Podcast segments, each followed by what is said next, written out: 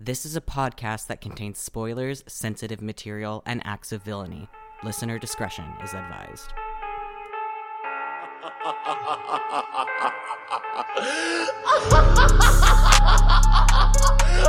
I'm not gonna hurt you.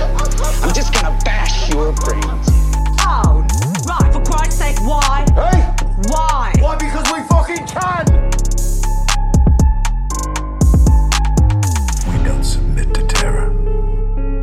I commit evil to destroy the greater evil. We make the terror.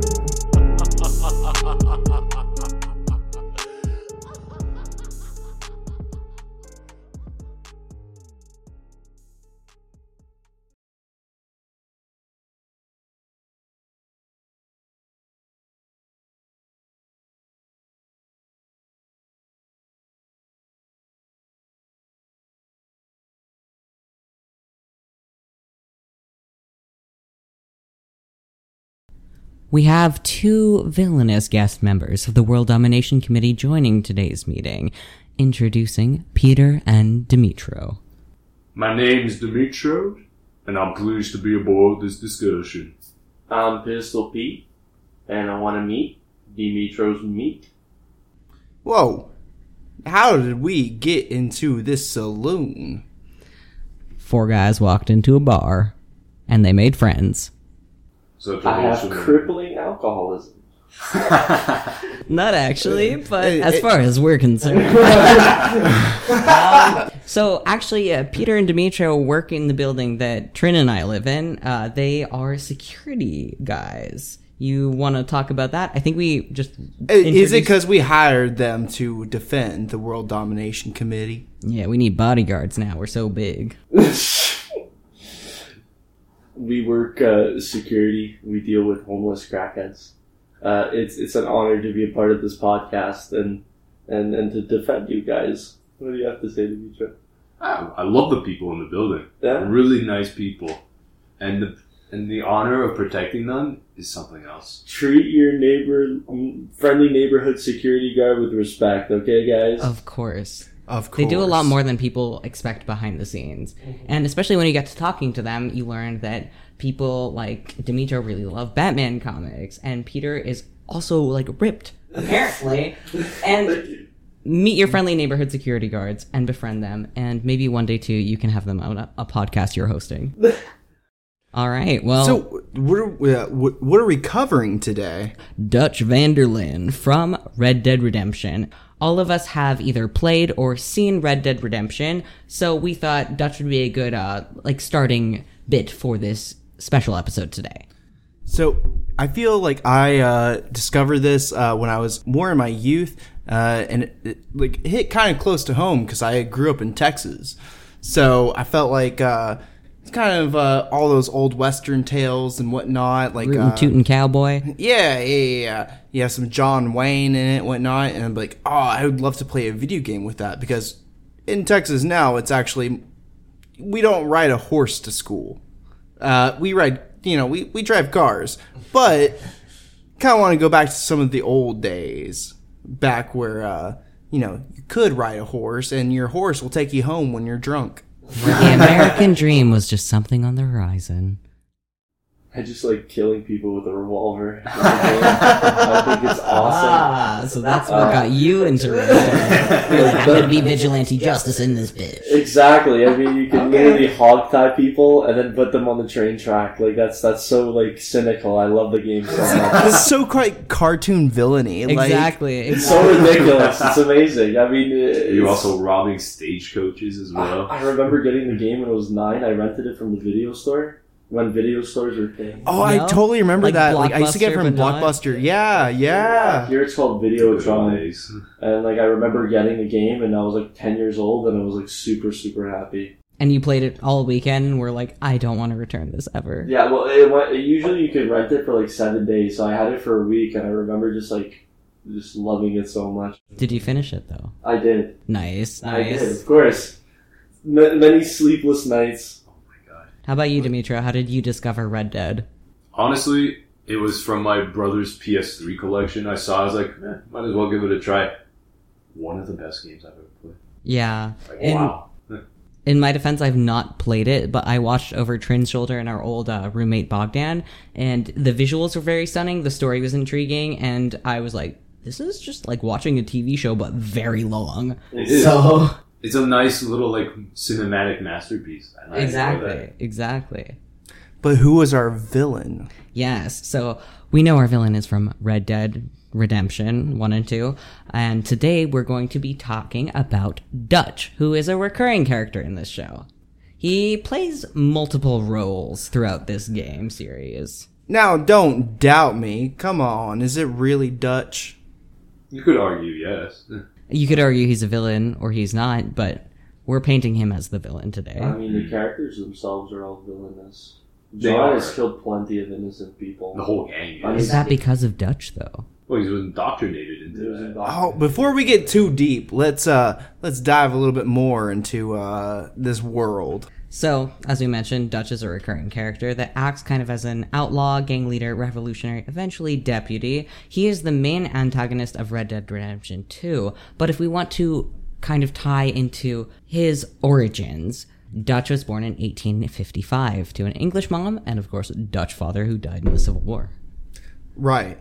It must be kind of crazy to uh, be born during like a war. Imagine all of like the people born during like World War II. Like uh Leonard uh Cohen, I think it was. Oh, yeah, he was born in the 30s.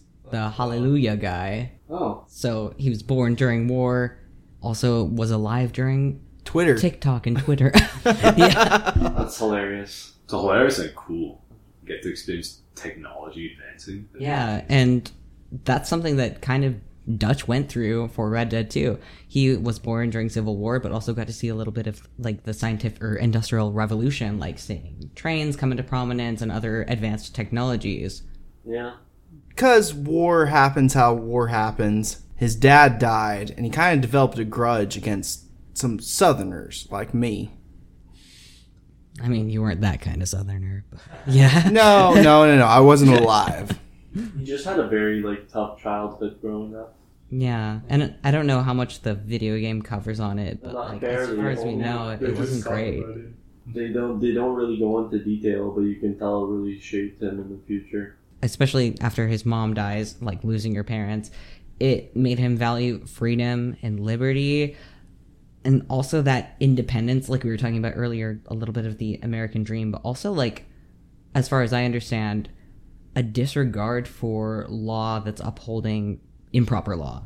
Right. it, uh, I used to have a problem with uh, not respecting like rules that didn't make sense, and I feel like Dutch really uh, like vibes with that kind of thing. Hey, this rule doesn't make any sense. Why are we following this rule? Let's not. Like that's not how like the foundations of the principle should be. So like a bit of a rebellious trait then. Yeah, like like, a little bit an of a- anarchist almost. Yeah.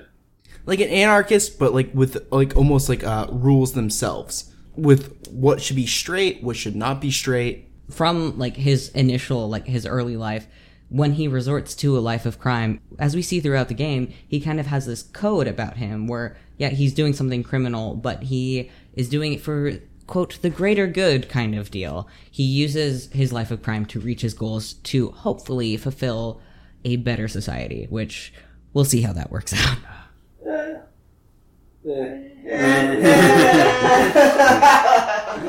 he starts noble Yeah, he does. And then yeah. he develops Ward- he gets fucking word from killing all those innocent people. I mean, or, Oh, all those innocent people. yeah. in the mid 1870s, Dutch meets somebody who is, I would say, like one of the first points on his villain's arc, his mentor. He meets a con artist named Hosea, and it was kind of a funny story because, as far as I know, they both tried conning each other at the same time, kind of like a Spider Man meme thing. Like, Yeah. oh, you were trying to rob me? You were trying to scam me? Uh, I was trying to like scam how you." think. That's how they respected each other. Exactly. They were thinking about maybe making a gang together. Maybe uh, some merchants, you know, just selling our wares, uh, robbing some people across the side of the road. Not that that many people know that, but they did form a partnership together, and that eventually was known to be the Van der Linde Gang. Yeah. Yeah, Oh, yeah, spot on. yeah, you're right. through their partnership, they kind of they picked up people along their journeys that were either down and out, encountering horrible situations, or they thought there was potential. For example, one of the first members that they inducted was a 14 year old homeless orphan named Arthur Morgan. Outsiders. ooh, ooh, ooh, ooh, Arthur, Arthur. I love Arthur so much. Why did he have to die? I'm sorry. no, you're good. Go you're ahead. good. Yeah, yeah. But I, I think a lot of it was kind of like the ones without a home, um, the ones abandoned by uh, the more modern society. Right. Uh, with industrialization, uh, people who are left without anyone caring for them. exactly. I mean, who needs a mom when we got two guys teaching you the ways of the world, right? Arthur's a beast. And I would say he became a beast because he had these two like slick, sly conman Yeah. kind of guys that taught him not only reading, writing, hunting, shooting, all this kind of stuff, but they taught him like here's how to deal with corrupt politicians and police officers and like the everyday man. Now, They- here's how you get a silver tongue. exactly. Honestly, for, for Dutch being Dutch, he is back in the day when he was younger, he was a badass. he was. He was pretty badass, you know, and Hosea too. And I feel like they both, or at least for Dutch, they started with pretty good intentions. Like, obviously it's misguided, but they both wanted to make a better world, like taking in these, quote, strays kind of deal, trying to teach them the way of the world and make something for themselves. I think the fact that they were taking in a lot of broken people or the derelicts of society, like the ones that people kind of toss away, was like a good motive. Forgotten about. Yeah. the the lost of society. Isn't this gonna get so fucked up? How you go from like saving people to uh Becoming a cult leader. oh yeah. That's Dutch for you. Well, we might see his uh, threshold coming up when he uh, fell for a woman. Never fall for a woman. Slow horses and fast women will ruin your life. Yep. He literally encounter like that. That's his quote. That's his life. Dutch fell for a lady named Susan, who joined the gang, and then they broke up, and then he fell for another lady. So I think this uh, getting too involved kind of makes the gang's starting deal a little bit unstable foundation wise. And then we have their uh, their sister company kind of coming in. The O'Driscoll boys. I thought this was a rival gang. Yeah, sister company, rival gang. They're pretty much a more heinous gang. I mean, both gangs are crooks, but the O'Driscolls are worse. There's honor with Yeah. the Van der Linde gang compared to the O'Driscolls. They have no honor. Like they'll treat their They'll They'll kill rob- anybody yeah. and anything. when it comes to like uh, uh, Dutch and Hosea's gang with the Van der Lindes, um, your family. When it comes to the O'Driscolls, it's just business. Exactly. And they kill innocents all the time. While at the start, the Van der Linde gang didn't kill any innocents. They just robbed them. Now, is that why Dutch ended up breaking his truce with the O'Driscoll game? I I would think so. Kind of being like, this ain't right. Yeah, he was questioning like there's Their no morality. honor, there's no morals in check. Yeah. They're like psychopaths at this point. With that much power. Right. Yeah, They were on a power trip. They were killing innocent people for no reason. exactly. And I guess in a way, this is kind of foreshadowing of what is eventually to come with Dutch. Not that he would know. There's a bunch of foreshadowing in the game. Fair enough. Fair enough. So that leads to uh, the threshold and trauma. So we went for mentor first, but this time threshold trauma is coming after because just how it goes sometimes in a game where you don't know the chronology is kind of skewed sometimes. with Also, the life of a villain is not set in stone. Right. And so Dutch is scarred by this. And it's well, when he's not scarred by the breaking of the truce. He's scarred by the fact that one of the O'Driscoll boys murdered his lover. Yes. He's never going to get over this throughout his entire life. He feels responsible. He definitely feels responsible and he he just wants revenge. It essentially starts a blood war between the Van der Linde and the O'Driscoll boy gangs. Yeah. It's so hard. What would y'all feel about like that? Like uh someone murdered uh Dmytro. Uh what'd you feel about that, Peter? I would obviously be insanely pissed off. You know? I mean, you guys are like brothers at this point. You've known each other for over 10 years. Yeah. And so if you lose somebody like that you are so tied in with, But I go on revenge. but to go on a revenge path, like to to, to, to to be so mad to the point where you're willing to like literally slaughter uh, like dozens of of people, people. yeah, that's Is it- that's that's, that's That's more than uh, that's a selfish thing to do. Like it's not. I Is felt the it was thing? more for him than he was doing it for Susan. fair enough. I agree with that. D- do you think Susan would disapprove? Yeah, hundred percent. Like I know Dimitri would disapprove if I ever went on a revenge path. He would want me to let go and hon- and honor him by moving on, not by destroying his legacy by being a mass murderer. You know. I also feel like some people would argue revenge is a dish best served cold, where you don't have to go and mass murder an opposing rival, but you can kind of fuck up their station in life, Exactly. Yeah. which is, I, I think, a little bit less on your head than just outright like killing. I think also this threshold is where uh, Dutch loses his belief in humanity. Yeah. I mean, he sees innocent people as just walking wallets, and anyone that he's ever loved and gotten close to him, he they've died in some way because of the world. So he just he's desensitized to humans at at, at, at, at the end. He might see them more as tools than actual people, as he initially set out to. But I think it's going to take some time for that to completely solidify inside of him. I think that death of Susan probably planted the seed that started growing and growing throughout Dutch's later encounters. It's like uh, it's like an apple. It gets rotten and rotten, rotten, and then the full core is exposed. Yes. Evil hatred. And rot can help a fruit grow, even if it's not a good fruit anymore. Exactly. So, here in uh, 1885 in Illinois, attempting to lynch a 12 year old John Marston. There was a group of homesteaders doing that, and Dutch ended up finding them and kind of doing a little bit of vengeance, but also saving this 12 year old kid. Which, this is just now Dutch, like, holding on and be like, I still have to believe in humanity. He also needed a bigger gang. Yeah. Yeah, yeah, there's some selfishness coming into it. But with every kind act he does, it directly impacts him in a positive way. So you can always argue that he's just doing these things for himself more than helping other people.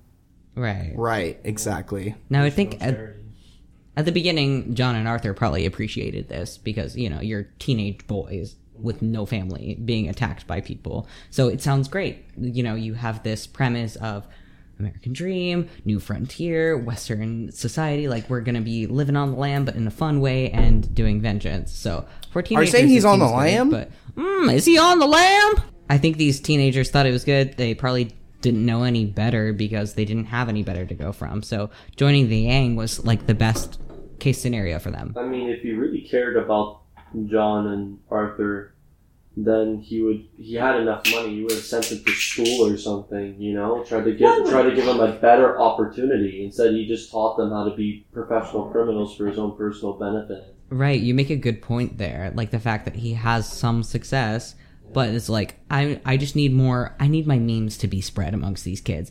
I want to keep getting this benefit even if it's through other people. Exactly. Yeah.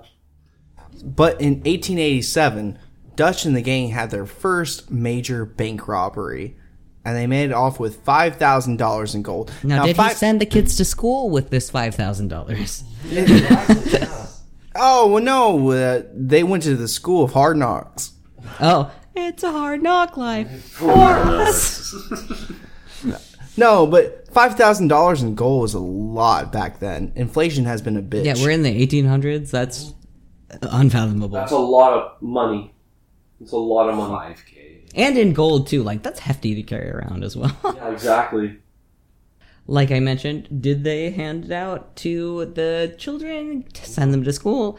They kind of pulled like a, a, a Robin Hood kind of deal, and they gave it to people that were in town that were destitute, which you know sounds pretty good at face value. But this ended up with Dutch becoming a wanted man because he's a robber and he is redistributing the wealth amongst In a way, yeah. And the people, like the government, the cops, they don't like that.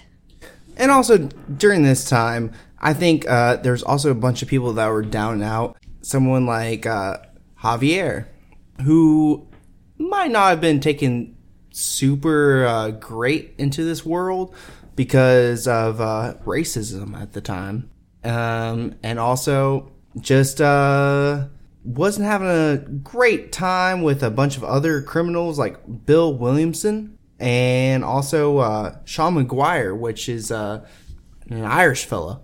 Ah, I love Sean. I remember Sean. Sean is cool. And uh, Irish fellas at this time were also uh, not seen as uh, the most uppity uh, white people. Yep. There was some uh, racism for them too. Right. So basically, Dutch's gang is kind of becoming like an island of lost toys situation. Like, I'm finding people that everybody hates, and I don't care if everybody hates you. I love you, or I'll find a way to use you to my advantage. Exactly. Manipulates them completely. Now, though Dutch's gang was altruistic in nature, even though they were rogues, they took on this mantle in society as Robin Hood figures, taking from the rich and giving back to the poor in efforts to make a difference in their world. And uh, Dutch wanted to see him as such a such a figure in the Wild West, a renowned figure, and he romanticized this by well, by so many points. He likes the liberty and the freedom. Well, he's always been rebellious against the government Right. and the capitalism, corporate corporatization. Fuck them. And he always fe- felt an eye for an eye in most situations, which is punishing the cruel and the selfishness. He wanted to be like a classic cowboy, you know, with honor amongst thieves. And to, back in the days, you can become famous from being like, uh, like a famous bounty hunter, you know, a famous outlaw. Exactly. And there's respect. Uh, Back in the day, there was so many outlaws. Like there wasn't really a proper government formed because of the Civil War. So there's a lot of thievery and bandits going around everywhere, and and to have a gang and to be the head of that gang and to be known throughout uh, and to be the best throughout all the other outlaws, it's like seen as a big honor, you know. I think also promoting your own sense of divine justice in a lawless society really is that factor that spurred people on to make those gangs and to make their names. Exactly. Make themselves a little utopia, a Yeah. heaven for thieves. A savage utopia, one might say. Exactly. Right, but basically Dutch was like was trying to almost do his first start of a cult. to tr- try to Future make cult leader. future cult leader. He's trying to make enough money to almost buy a compound, like buy all the guns, keep all the guns, like you know, make almost make a new nation, in a sense. He was completely uh, crazy in the idea that you could have a nation without any laws or rules and I complete mean, wasn't freedom. that what Texas was back in the day? I mean, yeah, that's what Texas was back in the day. He wanted it to go back to the time where outlaws were, were free to roam and to and and to become powerful because now the government was becoming way more powerful and they were sending in like the FBI and was starting to become a thing, you know, Kinda like federal Columbia. agents. That was later on, but Yeah, they were hunting down outlaws and, and then killing them. Weird question, weird question. Do you think he was more mad that they were doing it? Or do you think he was more mad that it wasn't him in that position? I think he, he he's he doesn't care about keeping balance and peace. He cares about having absolute power. He ju- I think he just pissed off that they were like discrediting him, like by taking away all the outlaws, by putting society back to normal. Um, it's pretty much killing his legacy and what he could become. So he he he takes it personally because he's a selfish person. I'm sure he also thinks that like his way is the better way compared to like a government figure. Mm, exactly. So you're saying he want he doesn't want to keep a promise, but yet he slowly begins to up his violent crimes like murder and robbing and ransoming people too, all in the name for himself and the gang. Well, I, I don't think it's necessarily himself. I think he's still kind of delusional here. You could say that, but I think he, he I think he feels like he's looking out for the best of people that were abandoned.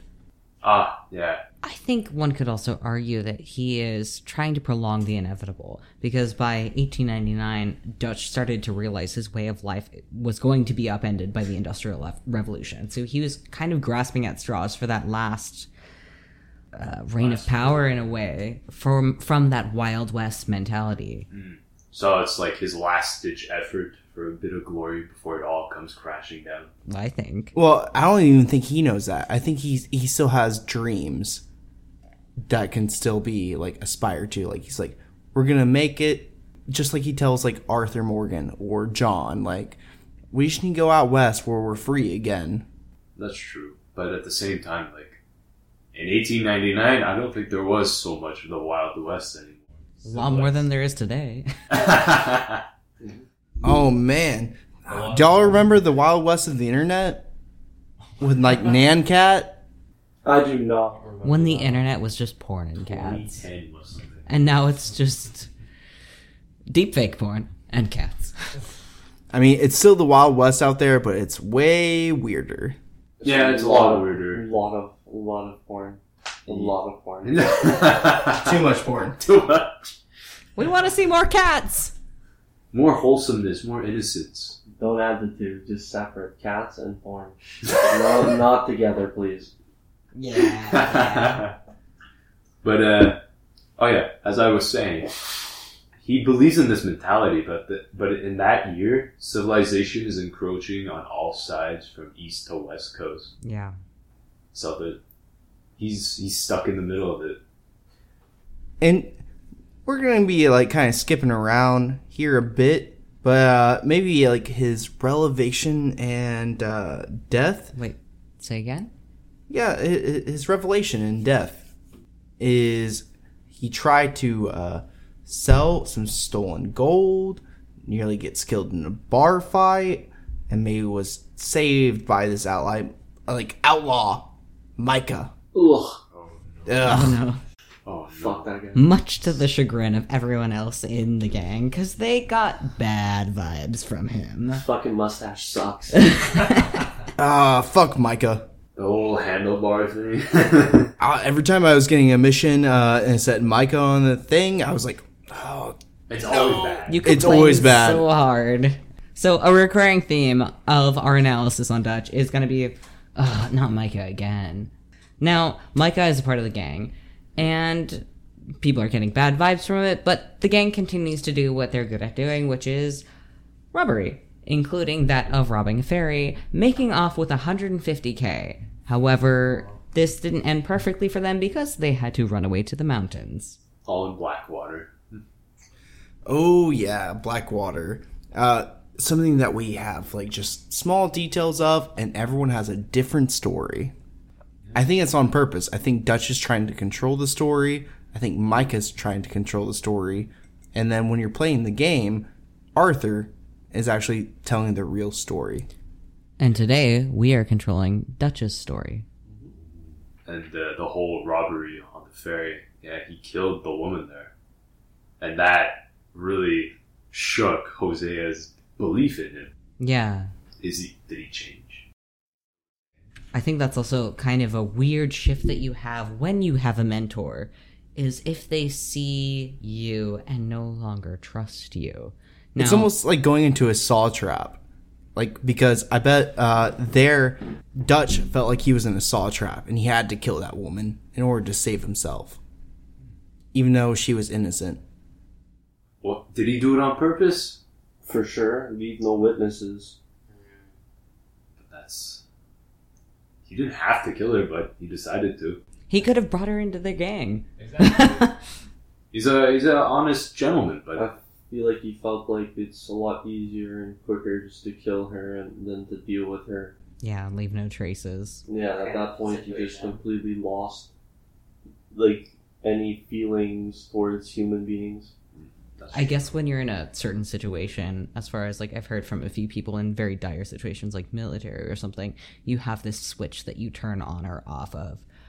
Okay, there's no empathy. It is do or die, like pr- protect or like survive kind of deal. So maybe Yeah. Dutch had flipped that switch. Yeah.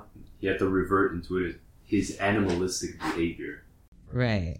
Which it doesn't make it right, but it's something that people do. But then that's where the game starts up when you're riding into the mountains with the whole gang. Yeah, so everything we've talked about thus far is not really gameplay. It is background that you hear via newspapers or people talking or even just lore that's established. Yep. So when we start off with Dutch, it is them fleeing from this incident. Where Yeah.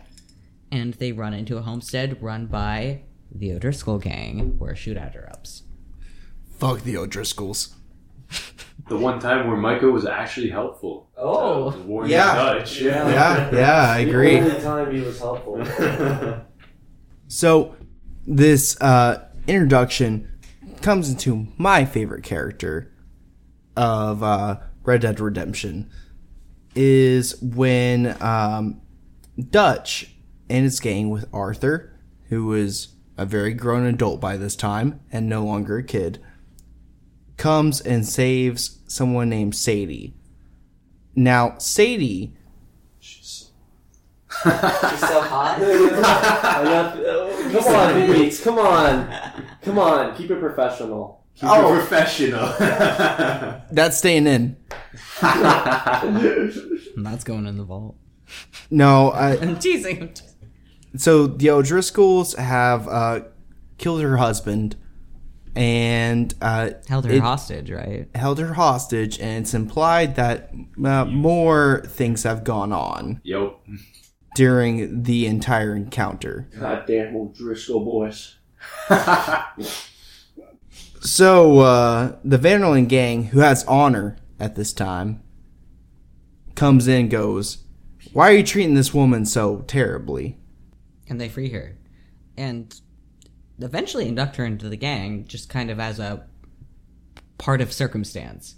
And then like everything she's had uh, like up to this point she's lost her house she's lost her husband she's lost a little bit of her uh, honor so to speak. And she feels like she has nothing left. She's hopeless. What? Still got her looks though. she still has her looks i don't think that means much to her at this point though It means much to me. so okay Yeah, I'm sorry. Did Continue. you get a specific kink there?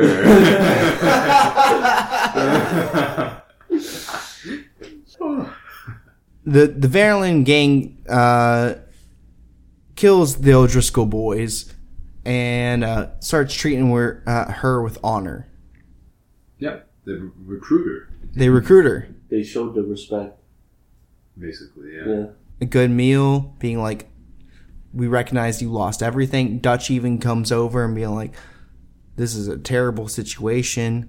I know where you're coming from. Uh, we can help. He feels a bit more empathetic. Yes. Yeah.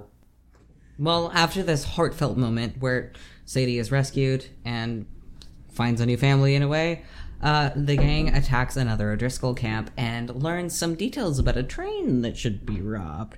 Now, as a quick aside, just for me, I think I mentioned earlier, I learned of Red Dead because of watching uh, Trynn and our old roommate play the video game, and that was specifically the train robbery scene. So that stands out in my mind as like a very iconic bit of the Red Dead series. Awesome. It's completely awesome. I Where he's they were- counting down and they're in the armored car, the Yeah. armored train car. They're all there. wearing masks. Yeah. And every Gentlemen, let's make some noise. It's very intense and very cinematic. Yeah, they really want to show how amazing it feels to actually be an outlaw, like this badass, like against society, and, and that that scene really did show what it feels like to be an outlaw. You know? My my favorite part is when Bill Williamson, part of the Van der Linde gang, fucks up the dynamite. Oh, He's yeah. such a dummy Mc, McDumb farts. Like he's, he's just like uh, at 99 percent of the time, Bill Williamson has no idea what he's doing. He I'm surprised he can drunk? wipe his own ass. Like I, I'm actually, Either he's playing it dumb yeah. or he's drugged out of his mind. He's the like entire drunk, yeah, out of his mind. It's almost like that uncle exactly. Now, Uncle is the best. I, I His fucking love is Uncle. carried. His Lumego. oh, I love him so much, dude. Ah. Alright, So yeah. anyway, they attack this train, and they actually get to stop after all the fuck ups that have happened. Thwarting the O'Driscoll clan's plan. Yeah, yeah, they're trying to get in before. Goddamn O'Driscoll boy. And this is the introduction of somebody that will be chasing them down until the later part of the game. Who might that be out of the many people that chased down the Van der Linde gang? A rich, rich fat cat by the name of Leviticus Cornwall. Who? Oh, Sounds he has bad feet. Who? Who? I want to name my son Leviticus. It's such a snotty name. Then he'll just be called Levi from Attack on Titan. What? What? Then he'll just be called Levi from Attack on Titan. Oh, that's, Oh my that's God. actually sick. Problems. That guy is sick. Like, sick AF. oh, he is. Oh, he is. Okay, we're getting off track. Exactly. Levit- Leviticus Cornwall. so they get the bonds and whatnot, and they're trying to get away with it, and they kind of finally settle into a warm like locale. Yeah, after trying to get into the mountains and get more money, they finally find a good place to land. However, as they do, the gang gets into trouble with another gang called the Pinkertons. And you know what? These Pinkertons, they're a private company coming after bonds, which is kind of weird how uh, the government is interacting with private business. And uh, they're trying to secure that private business because it's so important to the railways at the times and the infrastructure. Right. Now, Dutch's gang sees the Pinkertons with their government affiliation as a threat. Arthur tries to convince the Van der Linde gang to move, but Dutch thinks that the Pinkertons aren't going to be much of a threat. Despite this, Dutch ends up being proven wrong with the encounter of somebody named Strauss and one of his fellow gang members, John, being captured by a rival, Leviticus Cornwall. And who would think that John would get like roped into all of this? And I think uh, in this scene, it's Arthur and uh, Dutch. Dutch drinking in a bar, and then all of a sudden Cornwall, like he comes in, like yelling at the saloon, like "Come out! I'll kill all y'all!" Like going crazy. It's Leviticus Cornwall, and I will not have you mess around with my business or something like that. Yeah, uh, yeah, exactly. And so Compensating for something, honestly. we see a lot of Dutch's uh, silver tongue because he, uh, he he like whispers to Arthur, like, "Hey, you get the guns. I'm gonna go out and negotiate." He'd be great for ASMR. Oh yeah, he'd be amazing. I feel like that's also a pretty prominent thread for Dutch. Is he his modus operandum for most situations is I'm gonna cause a distraction and y'all will figure the rest out. Yeah. Always wants a scapegoat for everything. Mm. Ooh, ooh. He's such a Karen, man. kind of. He's like, Would he be a "Hey, Ken? I'm gonna go complain to management. Y'all go steal in the back." Exactly. Isn't the, the male term for Karen a Ken? Yep. Yeah. For Wild he's- West terms, it's a Dutch. It's a Dutch. Now this worked to his favor because Dutch ends up Dutch and Arthur rescue both Strauss and John, and they all fight their way back to the camp and skip town. and then they decide to uh, basically look for another place to go, and they go south this time around. Which means that Dutch is basically on the lam. You could say things went south.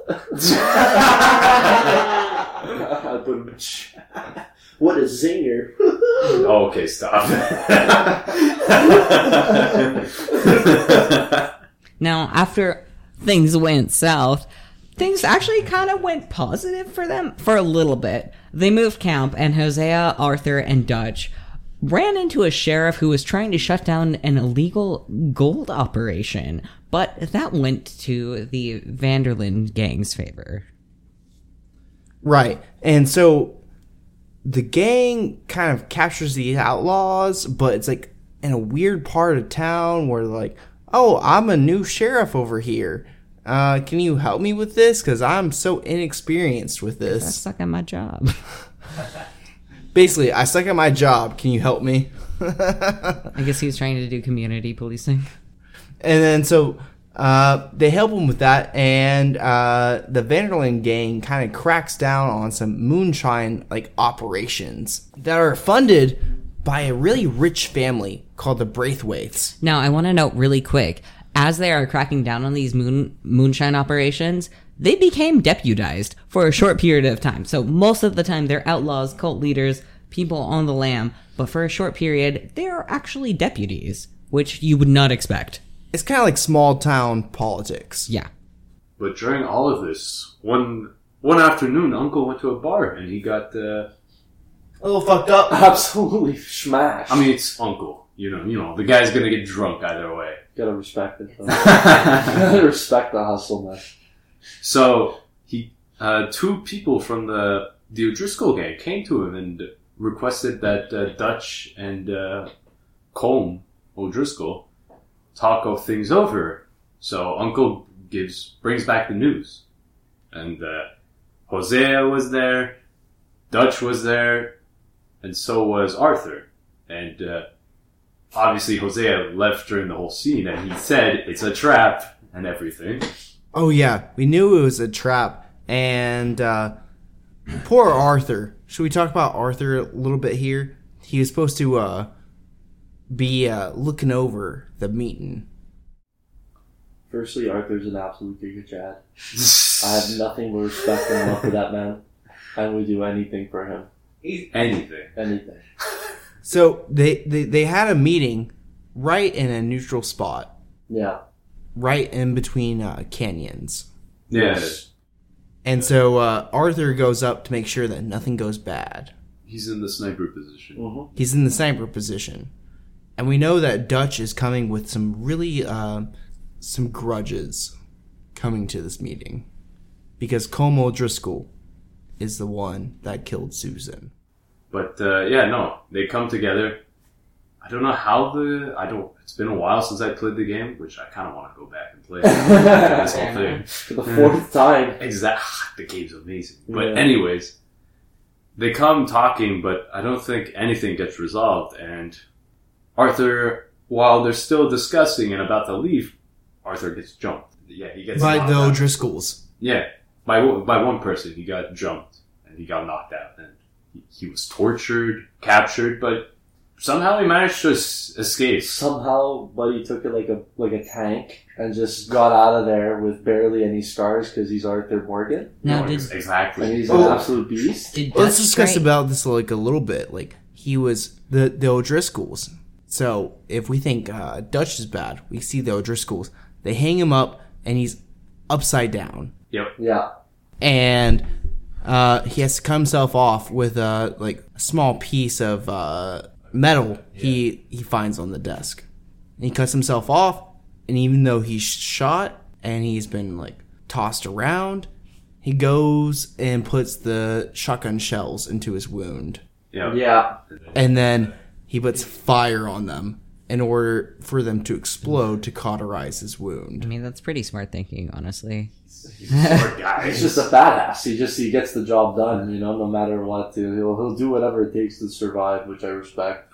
Now I'm curious, what was Dutch doing when his like one of his favorite sons was kidnapped and being tortured, and also torturing himself in a way? I probably shitting himself. Like, like he was like he for sure had no idea what to do. I, I think he's probably like arguing with his wife, like, I don't know where Arthur is. He's just probably trying to find an excuse to leave them there so they can continue on the mission. Because the amount of times that he's just like left them to die, it's just Of ridiculous. many people to die. Yeah. Well, at this point in the story, at least as far as we know, he hasn't left his favorite kids to die yet. Yeah, I mean, I don't even think he considers them his kids. Or did he just go missing? So far, they're like more like pets to him. Ooh. That have like you know, out like gone. e eventually, when a dog gets too old, you know, you have to put him down, right? When it outlives its usefulness. Right. Jesus, okay. Okay, now I understand. Okay. Yeah, that's how Okay, Dutch that's views deep. Arthur and John for sure. Are you kidding me? That's how he views everyone. And eventually, Arthur makes himself back to Dutch, Yeah. just proving his loyalty as an old dog. I respect the fuck out of him though. It's just sad that he got manipulated by a complete like Karen of a guy. But uh, a little party was thrown for them, if, if I remember correctly. Yeah, a little party was thrown, but uh, does it really make up for? Uh, Torture and everything. yeah, The yeah. trauma, like I don't know. You're And- not gonna get over that. He was, as you say, a Sigma male. He could just walk it off. huh? No, Arthur can. But uh, yeah, no, they, they go back to the Braithwaites. They continue the whole burning the the wheat fields, destroying the moonshine shack for them. Burning the whole house down. Oh, and all the also all this was Hosea's idea of trying to play them against each other, but Dutch I think got too grand with it and tried to uh, escalate it, like putting gasoline on a fire. Yeah, blew it out of proportion. Yes, So it, it started to like become peak, peak, peak until they were going to a sheriff, and it was Bill Williamson's idea. It was oh, Bill, Oh, Bill always has great ideas. yeah, mind exploding ideas. Duh, that's that's literally what Bill Williamson thinks on a regular basis. He he has like what like, He's still a deadly gunslinger, though. ah, but he's just an idiot. His two way. brain cells are used for shooting. Yeah, Exactly. exactly. Shooting and drinking and beating women. But uh, but uh, yeah, no. So the whole plan was for him. I think that, yeah, they were going to the sheriff thing, but uh, it was Sean, Micah, Arthur, and Bill, and the whole town was quiet, too quiet. and then Sean utters the this don't uh, no. Somebody says this this doesn't feel right. It was Arthur. It was Arthur. Yeah. And then Sean rebuttals saying, "This don't feel right. I'm gonna have to get shot in the head." this don't feel right, lad. Another time. Oh, um, me laddie, and uh, oh, I, I, I, I, oh, this is perfect for me. But I this did- is- he- oh. oh my gosh, I love Sean so much. He was so optimistic. Who doesn't love Sean at this point? I mean, even for being a ginger and not having a soul, you know, you, to- you still Okay, respect the hell. I'm joking. I still respect the hell out of him. He was a badass character. but He actually like. You remember the scene where he talks back to Arthur? Oh, yeah, No other character did that, and then you know I walked Arthur. away with it. Yeah. The Arthur and, and, and, and Sean had such a great relationship. he was like his little brother. Yeah, literally, Sean called Arthur his brother too. Like, I mean, that really ties back into that family vibe that Dutch's cult, gang, whatever kind of they had. actually saw, even, the, yeah, each yeah, other as family. even if Dutch is kind of like "fuck y'all, you're expendable," they had that vibe with each other. they actually cared about each other, you know. Oh yeah, but uh, the another point. This was another time Micah was useful. I never. Those were some cool tricks he did with the guns. He shot the guy on the roof immediately. Took out his left hand, shot the guy there. There was another one on the opposite roof and ran into cover. All in a quick motion too. That was sick. I'll, I'll give Yeah, him that. Deadeye. Still, He's still a, he's still an ass, he, but he Still was dude. sick in that scene. Oh, Micah's definitely going to corrupt Dutch as we get further. Oh, definitely. Even though he is a badass, maybe because his badass skills corrupt. I don't Dutch. think Micah. Well, he, he is pretty badass for, for his skill, but his past is kind of relatable to Dutch's past. Pretty much, he had a fucked up childhood, abusive father. His mom was a prostitute, and I don't think he even ever met his mom. And pretty much since childhood, his dad taught him how to murder people and how to steal. And pretty much that kind of fucks you up as a kid. So he kind of saw human beings as, as expendable and pretty much before meeting the gang, um, Micah was on the run for killing his own father and stealing his money, and that's actually how he got in trouble and imprisoned in Strawberry. Right? No, no, no, no. That's Oh. another situation. Oh, we uh, we entirely skipped Strawberry. Yeah. Dutch Dutch ordered uh, for Arthur to go uh, free Micah from Strawberry. Yeah. This is much earlier on, but like, We completely forgot. yeah. Uh, Bring up either way, you know. Like it's um, another important part. It just the shows how chapter. Micah is just causing problems either way for the gang and, and, and wasting time. He's just a very He has a habit of doing that. Even yeah Arthur was not sure. Like he said multiple times, you know, it's better if you rot in there. Yeah, he's You know a that. yeah, it's Yeah. better if you hang. no legit. But how this correlates is pretty much like Dutch and Micah. They kind of have a connection in that way where they've had such a rough past and, and, and upbringing that you know it just completely desensitized them to, to, to, to, to human beings entirely. You know, And, and I think really Dutch really uh, responds well with that because he's really trying to bring in like the people from like all edges, and then someone with such a rough childhood, like you know he goes, you'll be accepted here. Yeah, but at the same time, like he, I feel like he feels sympathy for Micah, but Micah, he's the type of character to put it in a way where he feels like he deserves sympathy, even though he's the one that caused everything. He's in actuality, his father probably wasn't abusive at all. He just like wanted to kill him and take his money and and and waste it. Or maybe he, uh, maybe his father was abusive and he learned it from him. Yeah, perhaps, perhaps. There's many situations, but I don't know. It's hard to, to trust Micah and, and and and the stories that he tells. Hmm. He's the True. type of character to boast, even though he's not what he's what he says he is. You know. No, you're right. The whole strawberry thing was a mess too. He shot up half the town. He's not an honorable uh, outlaw. He's the type of outlaw to sh- stab you in the back or, or, or, or manipulate you like he's a coward. He's he's he's he's a he's a he's a rat. He's a mole. Yeah. You know. I And- feel like that kind of taints Dutch over time because he starts honorable and then maybe as his influence from Micah persists, it makes Dutch more cowardly throughout. Yeah. Yeah, no, he starts listening to him more and more. I think uh, once Micah comes back to the camp, the Pinkertons show up. I think so. I, I don't remember. It's been a while. Yeah, and they show up in efforts to make a truce. They argue, as far as I know, that if the gang delivers Dutch to the Pinkertons, the gang will be okay. But it doesn't work out well, and Arthur gets captured instead. yeah, I remember that scene. Yeah, it took me a, it took me a little bit to remember. Yeah, they walk into the gang and everybody had their guns drawn drawn at him, but they slowly talked, and obviously they want, as you said, they wanted his head for how much? Ten thousand dollars. Which is a a large crazy amount sum. today. It's like millions of dollars. Yeah, and uh, he said no, and uh, some of the gang members, I think, were ousting them to get out now, and they they walked away peacefully and unharmed. And They were the lucky ones. And I think that moves us into going to the Braithwaites. The Braithwaites find out that Dutch and Hosea are actually playing them against the other family. And as they're being played against their family, they want to take out vengeance.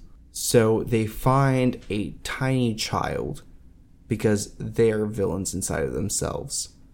And they kidnap this child and they hold him hostage basically to say don't fuck with us. What goes on from here is basically the Van der Linde gang wanting to get their child back, even though all of these politics have fallen apart. These two families are already in a blood war, and now they're in a blood war with the Van der Linde gang. And they've stolen a child, and that's just a step too far, especially Right. for Dutch, who has rescued John as a child. Arthur and I'm sure other children, but these are the two we knew were adopted during their youth. This is just a step too far, even for Dutch at this point. That's just, even though he's a villain, he doesn't step over a certain line. yeah, his standards at least, Yeah. keeping him back. Don't fuck with kids. yeah. Dutch and Co go and they attack their Braithwaite Manor. Oh, they slaughter the majority of the family in an effort to for retaliation. It's not a nice thing to do.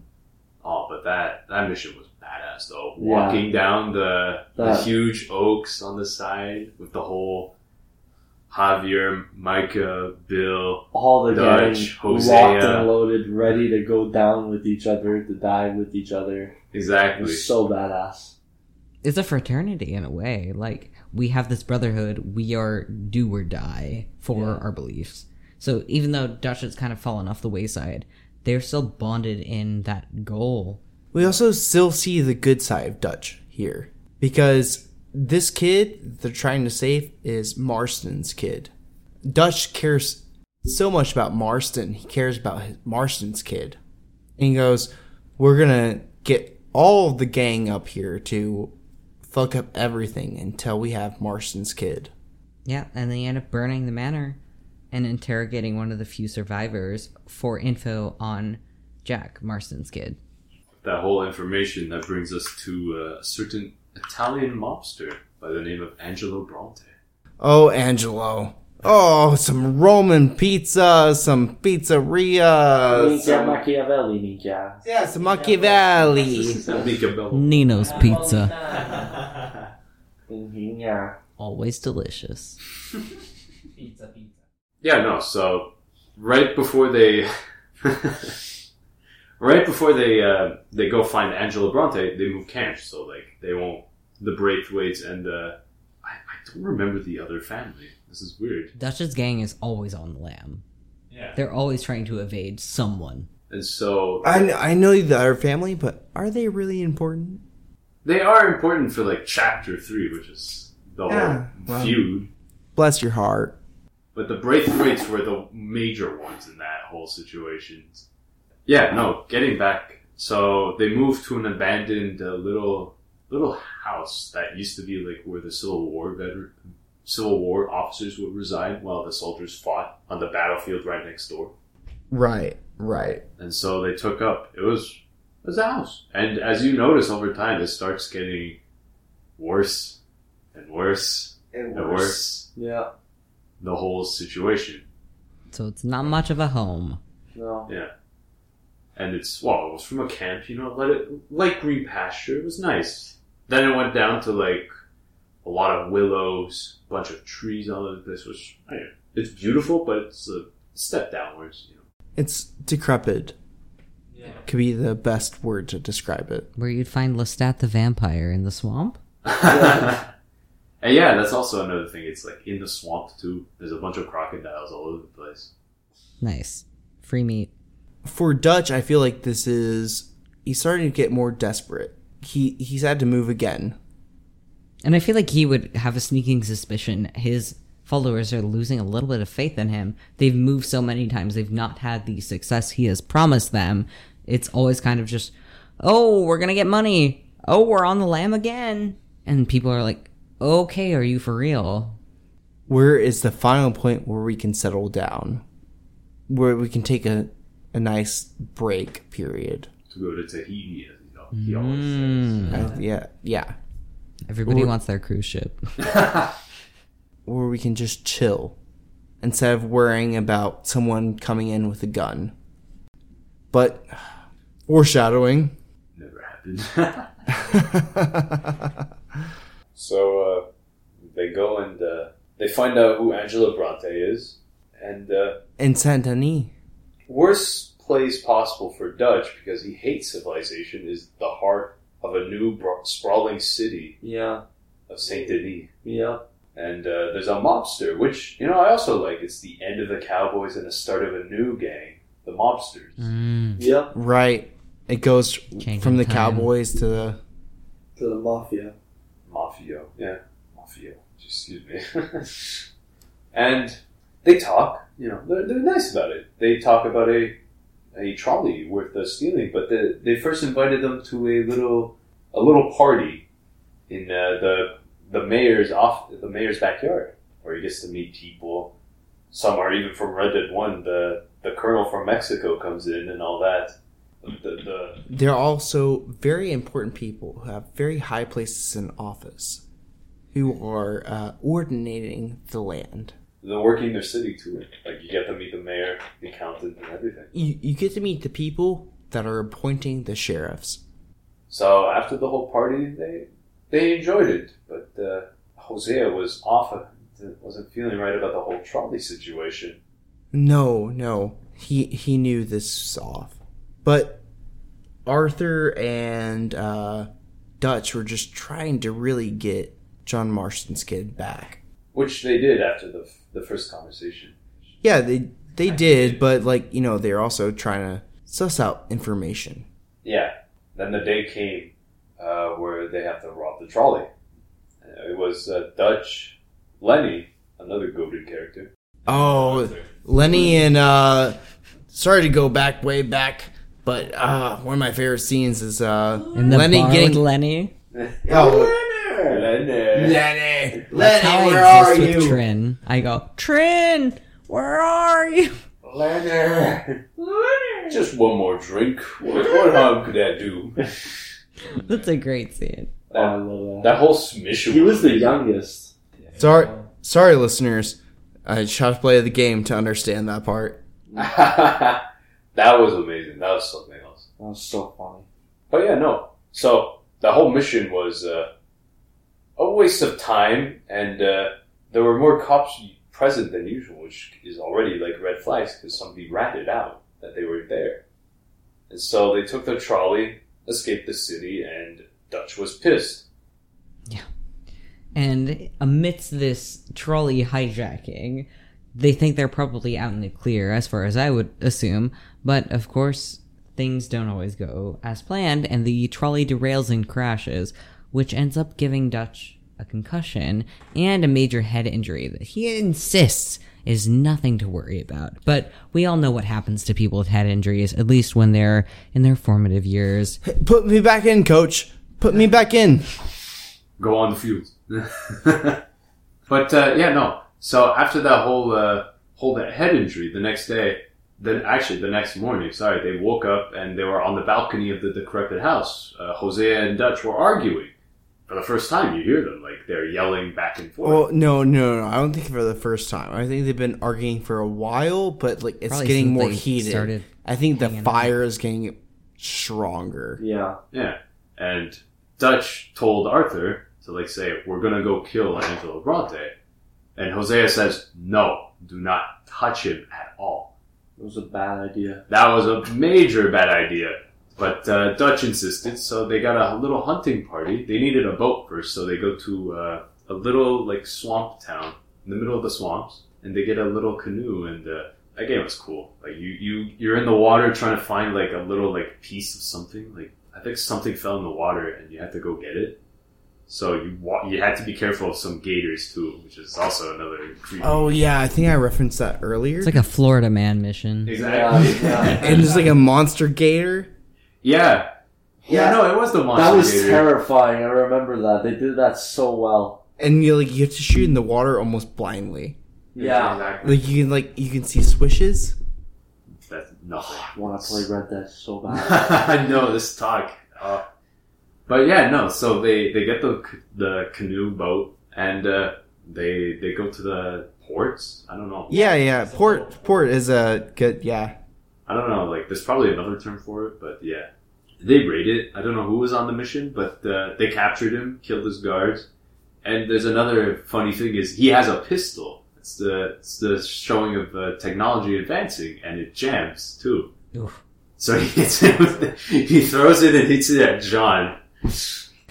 That's one. Oh, my bullet's not firing. Well, use the butt. Bam. I think it hurt him a bit, but uh, no, they, they they tied him up and they took him to the to the boat and uh, I I also think it's uh very interesting during this time, at least in uh, the United States. There's a little bit of racism in here. oh, yeah. In the game or in the United States? Because I'm pretty sure there's a lot in the United States. in the game too, there was racism. Like Bill, Bill was super racist towards Lenny. you could see the KKK in one of like the random encounters in the world.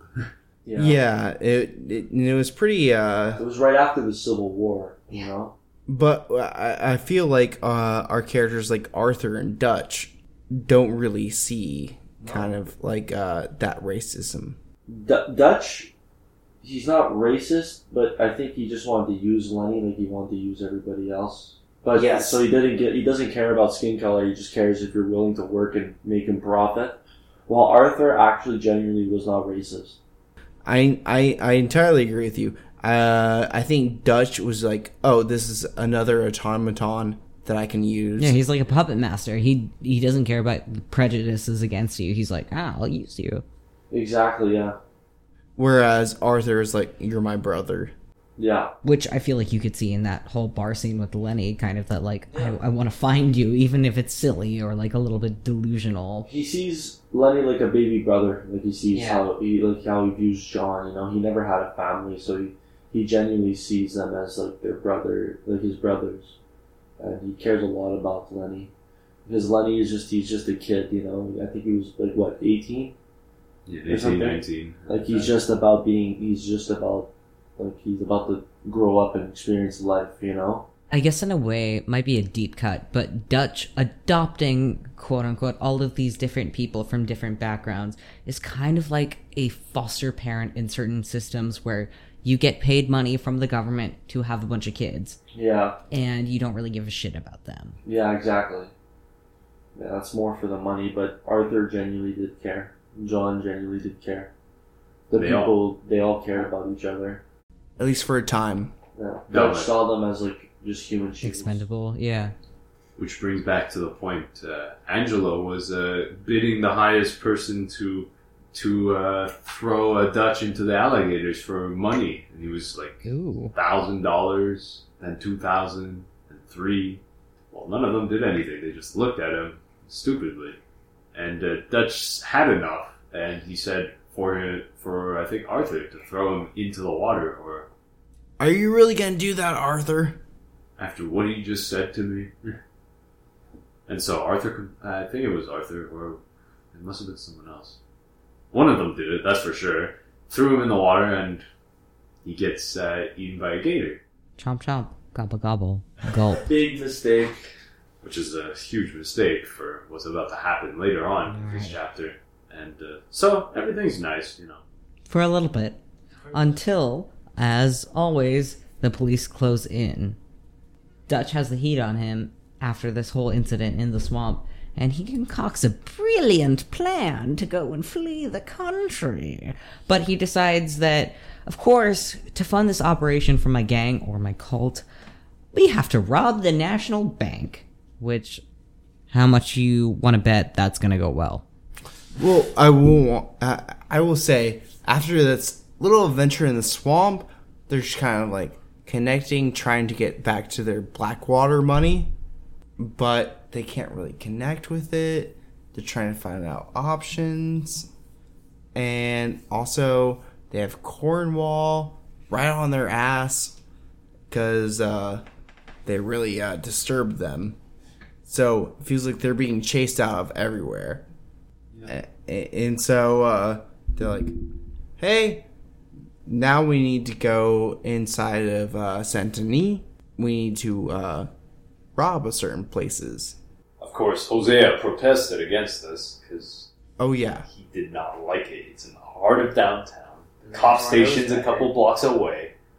It's a bad idea. Which Jose is always the voice of reason throughout this entire thing. Yeah.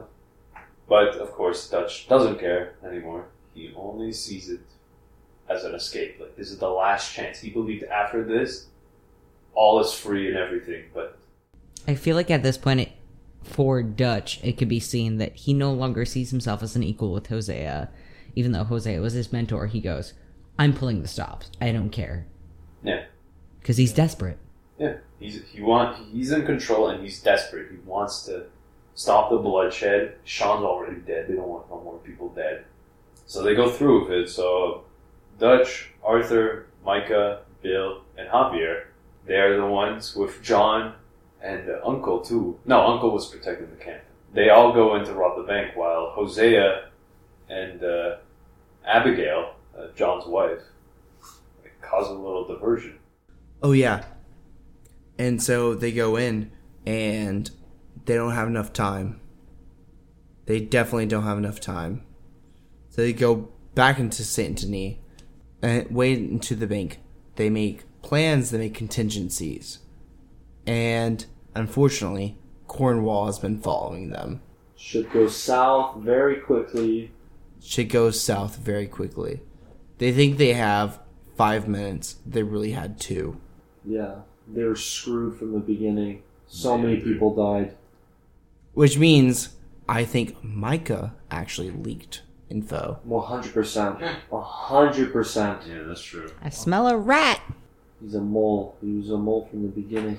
So, like when they they robbed the place and the police were waiting out there, and they were shocked because like they had they had time, but uh, it was the Pinkertons involved, and they had Hosea captured, and Abigail I think was I think she escaped, but uh, he they gave him a warning.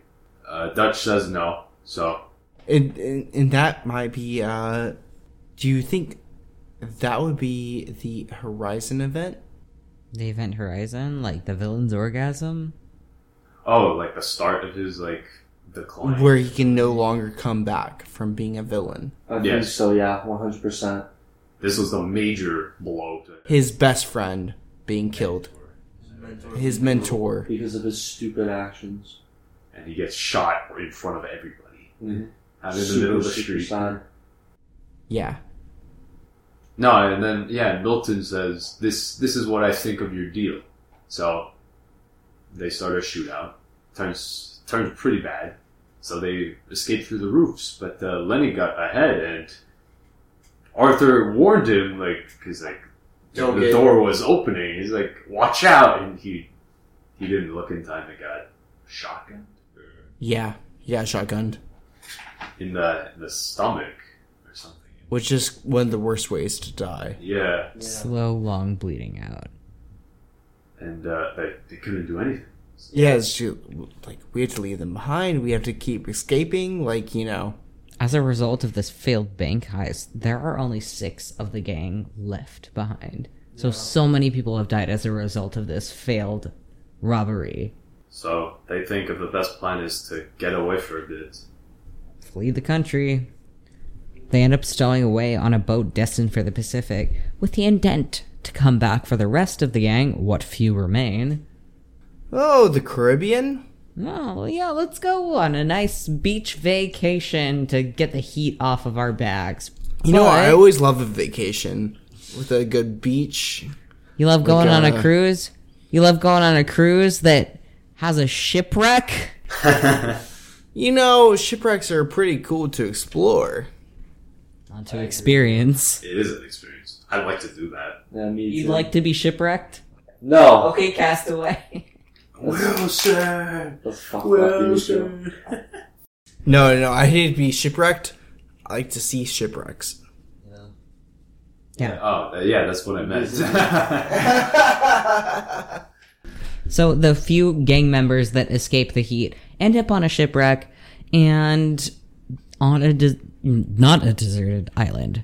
Uh, however, they get arrested by the local military, and Dutch breaks most of them out, minus Javier, and follow the a leader of a revolutionary group to their rebel outpost, which they discover they are not on a deserted island; they are on a place called Guarma.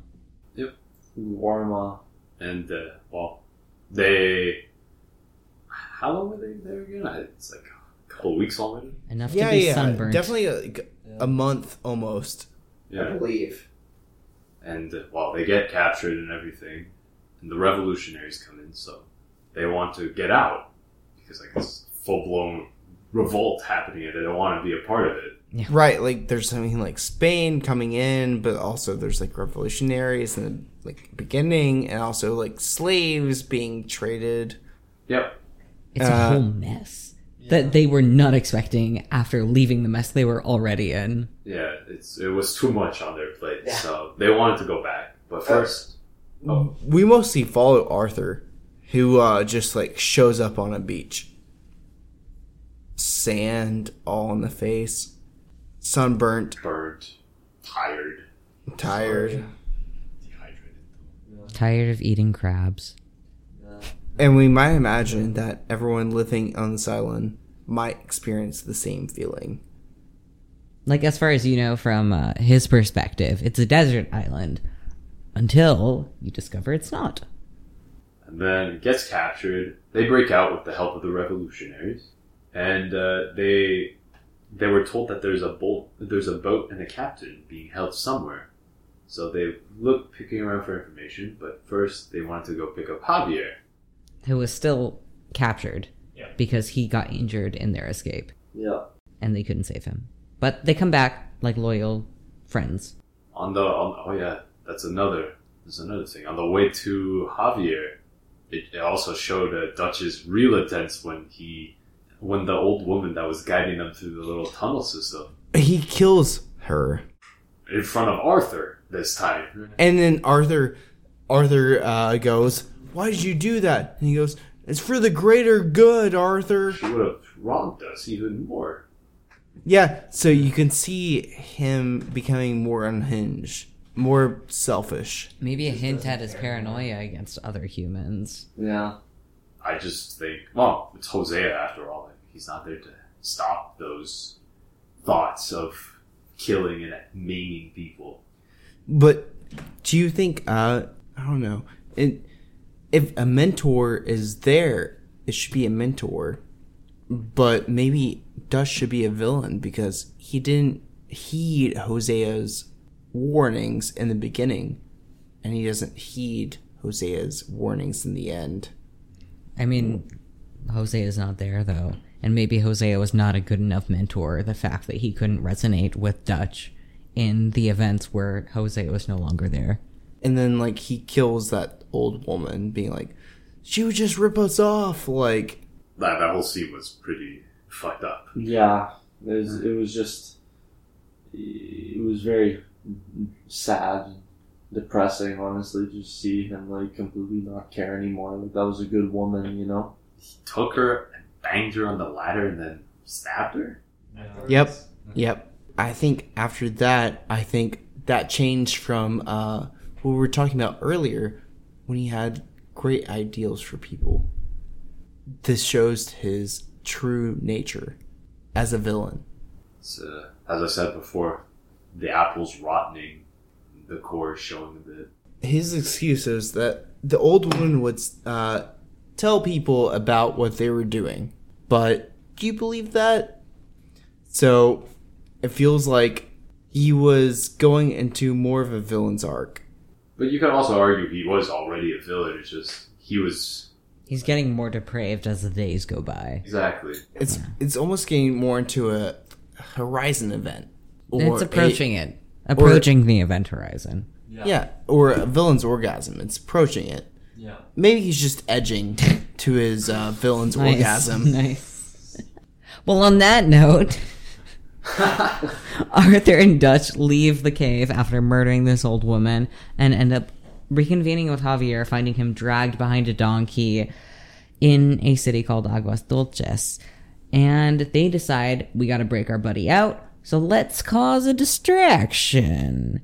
And they decide to use some chemicals and blow up a sugar refinery. And they escaped with a bunch of guards shooting at them. It was pretty badass, honestly, the escape. Badass, but also messy. Yeah, Yeah. messy, but badass as hell. The fact that they got through that alive. somehow. Yeah. But yeah, they- Dehydrated and beaten and destroyed, too. And you would think they would be out of the woods, but as soon as they're like, okay, we're away from this island, they like hit the beaches and a Cuban warship is there, like full of militia attacking them. So they're like, we got out of one bad situation. What do we do in this situation? We're being attacked by a military now. So sick. And, like the, the it was just they did like a final stand. They were like just fuck it, let's let's go all out. And they they actually fought against the militia.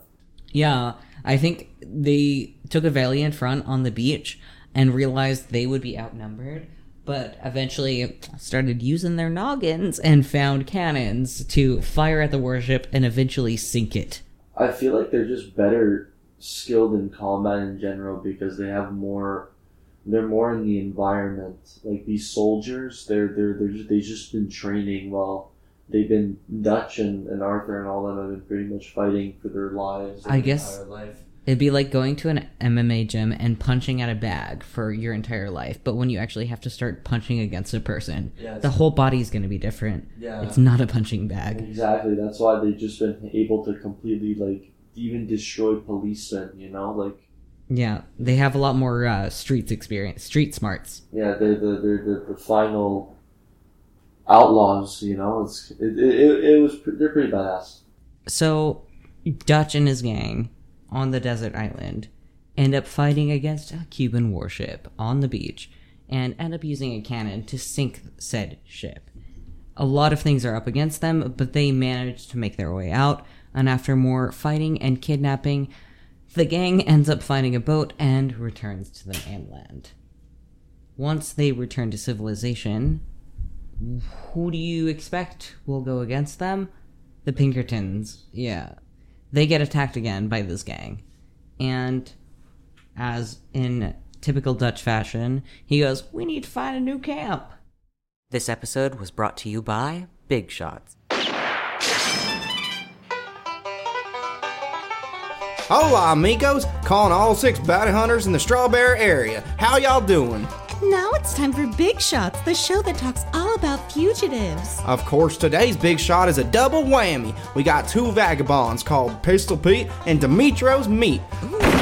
Pistol Pete is wanted for a vast amount of serial poisoning, and his partner in crime, Dmytro's Meat, for helping to supply these atrocities by illegally crossing the border with the materials. Oh my, did they poison the water hole? Oh, now they did. So keep a lookout for a really buff Greek guy and a bald Ukrainian man. And the good news is, they're worth a whopping shout out on our next episode if you catch them. Now, now, now, you must bring in these fugitives alive and undamaged. If you kill them, kiss the reward goodbye.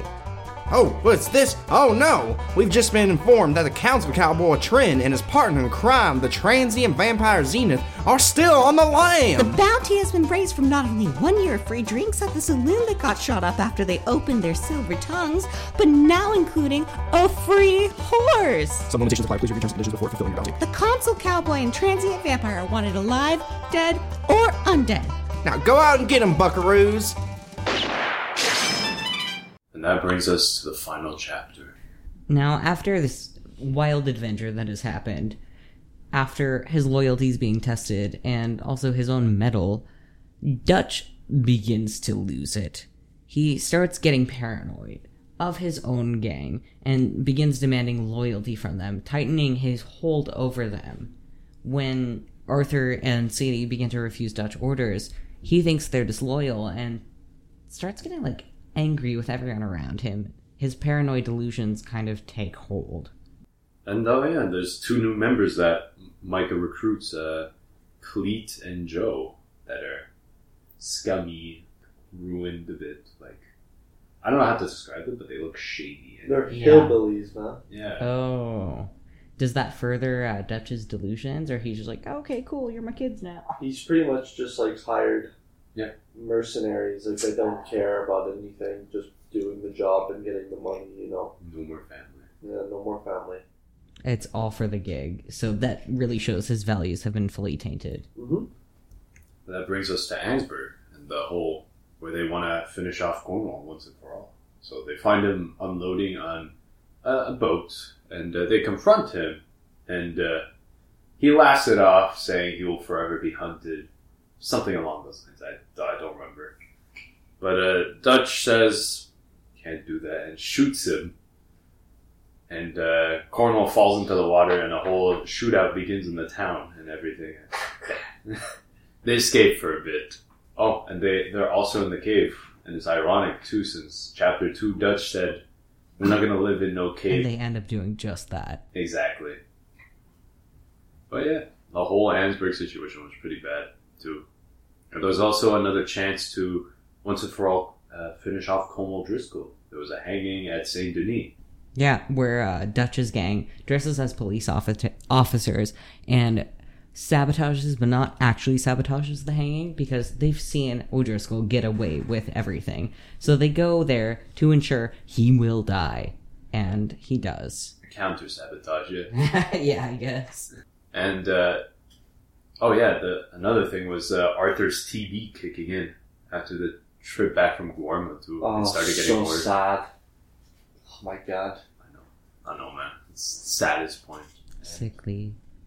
Sickly man. And over and over progressing through the missions, you see it getting worse and worse. Like your screen fades a bit. He coughs, falls on the floor. Yeah, I'm surprised Dutch didn't end up getting it, being in close quarters, but exactly. And there's another thing too that happened. Uh, there was uh, the whole uh, situation between the natives in Wapiti and the U.S. Army, since they wanted to push them out of the land because there was oil there. Oh, yes, of course, as they're still doing today. Exactly. We're gonna get killed after this, or No, it's a it's a trend throughout history, as we see in this video game, and still in modern times, where a lot of military forces will try and invade indigenous land for oil, and that is a big arc in the video game. Not only stealing horses, but also trying to get oil, in which Dutch's gang gets roped in. One would think for the valiant effort of defending the natives and their sovereignty, but for Dutch, it's really just kind of a fuck you to the government as far as I see, Dutch is trying to steal the horses back to fuck them and then blow up the oil refinery as like the biggest fuck you, but it doesn't really end well. Yeah, that was the the first and last time you see uh, Dutch not going to rescue someone that he sees as family too. True, true. It's somebody that's just kind of involved in the periphery of the situation. Yeah. He just walks away when Arthur was like, uh, he got hit by a huge.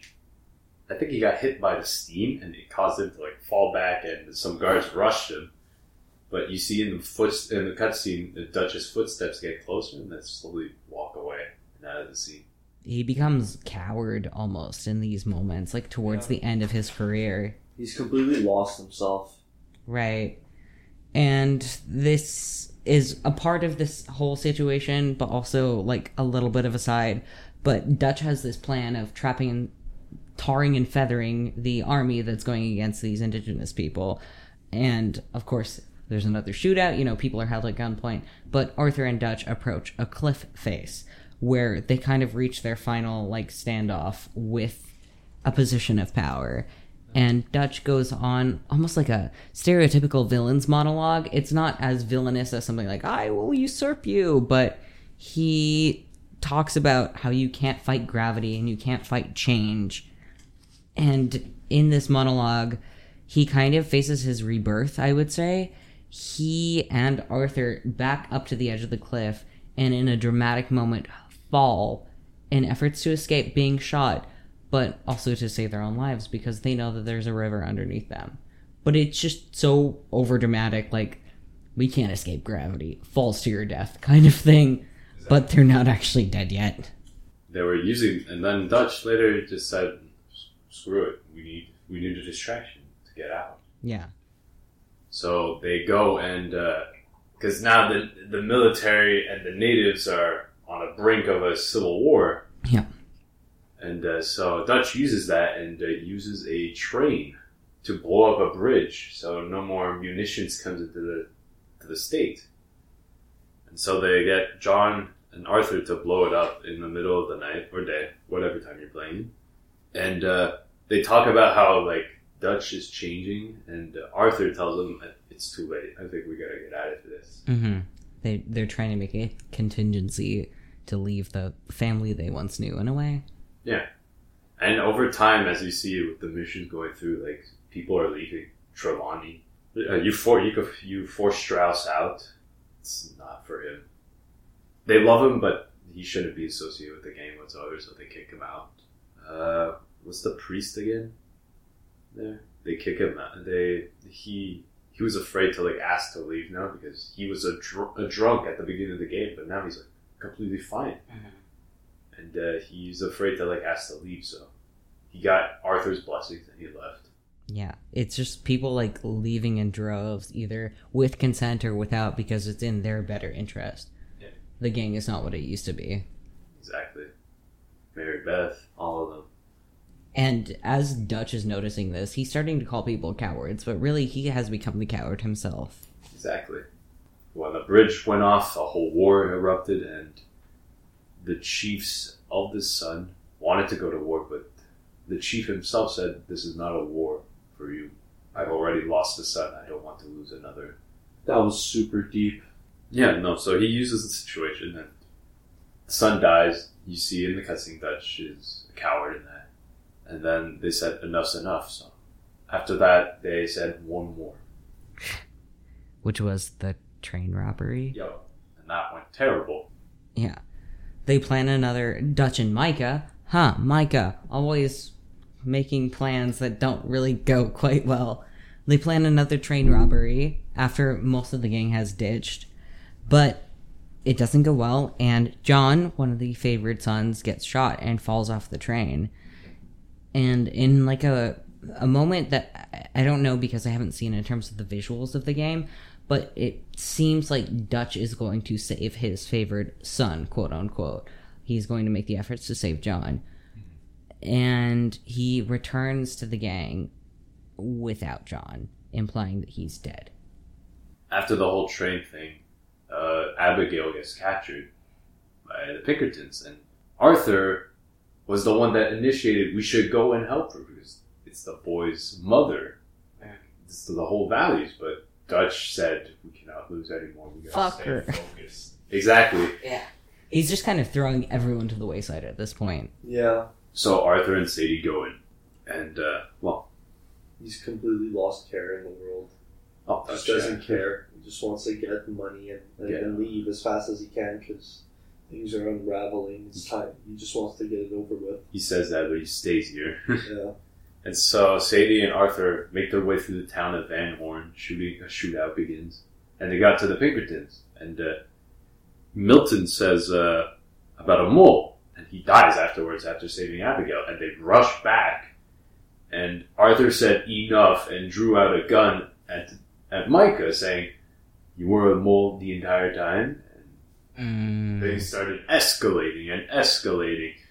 And everybody had their gun drawn, and it wasn't until John came in, and that distracted uh, Micah enough to get a quick shot into Miss Grimshaw, and she dies. Yeah, that was super. Who was an ex-lover of Dutch. right? Yeah, and then that that made Dutch freak out. He drew out his guns and pointed it at everybody and asked, "Who's with me and who's against me?" I would also think the fact that John comes back after Dutch says like, "Oh no, he didn't make it," would jar him. But I guess there was more of the distraction factor You there. me. You left me to die.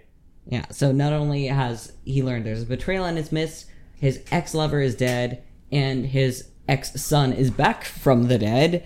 Everything is upended. That's the second time they have to save uh, John at the prison too, and not this. But this time, John manages to get back by himself. But the other time, it was uh, Arthur and Sadie had to break into the prisons and get him out. But yeah, no. So the whole confrontation escalated, escalated, and uh, everybody took their sides. John and Arthur versus the rest. Mm-hmm. Javier does, did not. He always liked them. Neutral. Yeah, so he pointed his gun above. Just cool.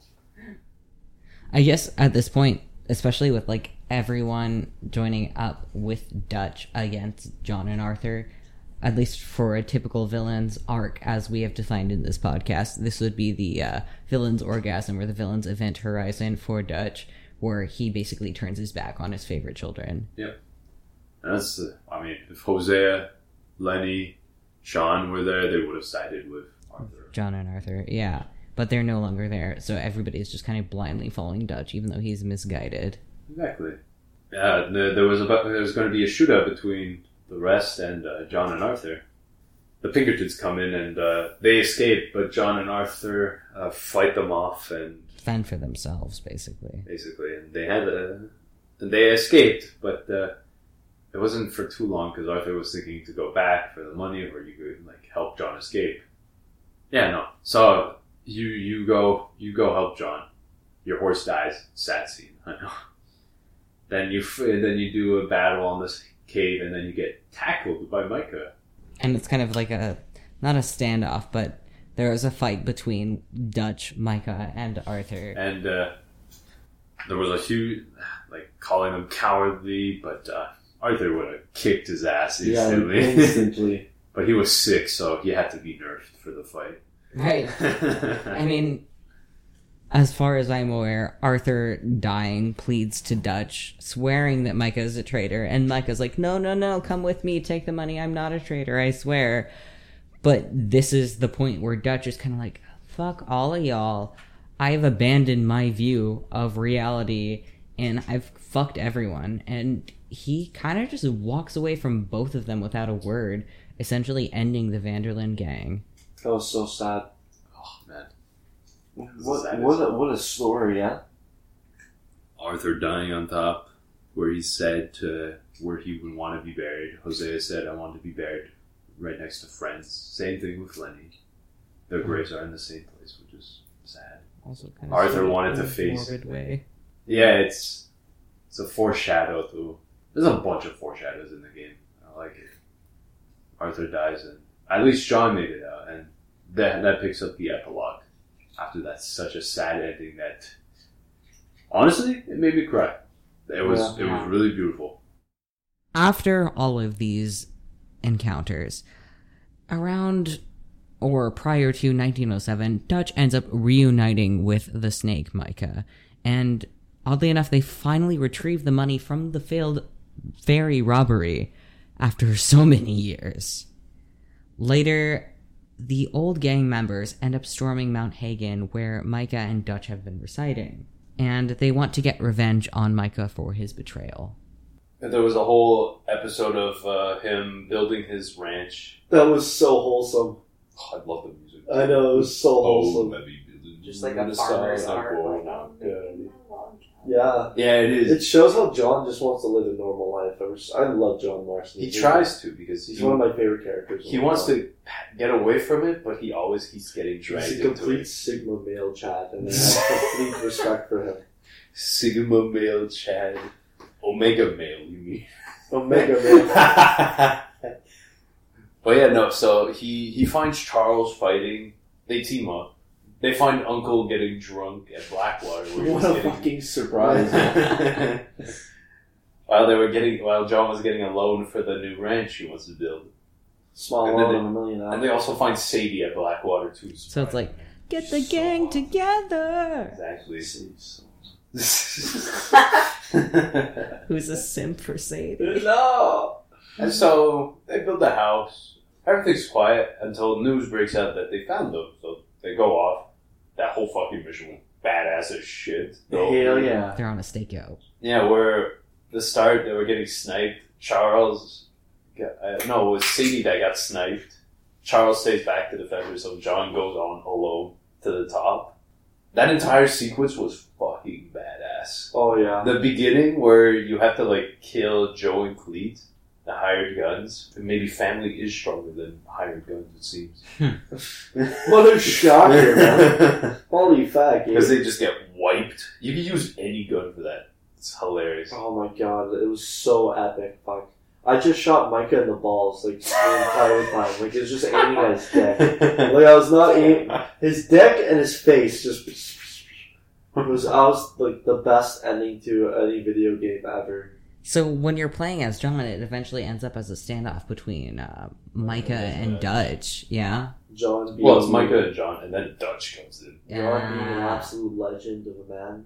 But- uh, you know, just takes it into his own hands to get revenge over his uh, fallen older brother. Exactly. And you you could see Dutch, like, John is trying to influence him so he doesn't, like, kill him and kill Micah. And uh, he, he thought it didn't work until Dutch lowered the gun to John and shot Micah, releasing Sadie. Yeah, the whole shooting him wherever and the little walk off he does before falling is, is funny. I like it. I hate that guy. So Micah eventually gets killed off by John, and Dutch just kind of leaves this situation again without saying anything, right? Yeah. He's kind of like, all right, another standoff, another shootout. I'm out of here. And then, oh, the happy to get uh, Abigail and John always wanted to get married, and they finally did. They had a little wedding. Yeah, and this is, as far as I know, it's also that Dutch leaves behind the money from the um, the Blackwater situation for his like last remaining kids, including John, Yep. to allow him to get married in a way, right? which was wholesome of him. For once, he actually cared. Oddly wholesome. Oddly wholesome. Now, for the end of at least this Red Dead chapter, uh, there were a lot of rumors going around about what was left to stand for Dutch. Somebody said that he died in a fire in a fucked up robbery in 1906. Somebody else said they saw him in Colombia, but really, he ended up just going off on his own and forming a new gang using the hatred of the uh, native people against the government and modernization to pursue them into attacking settlers. So he's kind of back on his old bullshit. Yeah. Yep. And that ends off Red Dead 2. What Now- a game. What a game. I love that game. Fucking masterpiece. That is a game. They should make that into. Aren't they making a movie? I think I could see them doing that. Yeah, a they movie or a. TV show would be nice. I think a series would probably fare better because it's so long. Like just in researching this episode, like it took so many hours. Like if they can make a Last of Us TV show, they can make a, a Red Dead. Oh yeah. I would I would pay money to make that happen. I think it would do well too. Like after seeing how successful Westworld was, doing a western that's not like a sci-fi, I think would still fare very well in the public opinion. Yeah, Exactly. And written well written characters. Oh yeah. Oh yeah. I think John should be played by uh, Keanu Reeves. That'd be interesting. I love on. Keanu. You don't see John Marston and Keanu Reeves being played by Keanu Reeves. ass hair. I do. Yeah, I could. Who's gonna play Arthur though? Matthew McConaughey. Oh No. He's John Guillermo. Esposito.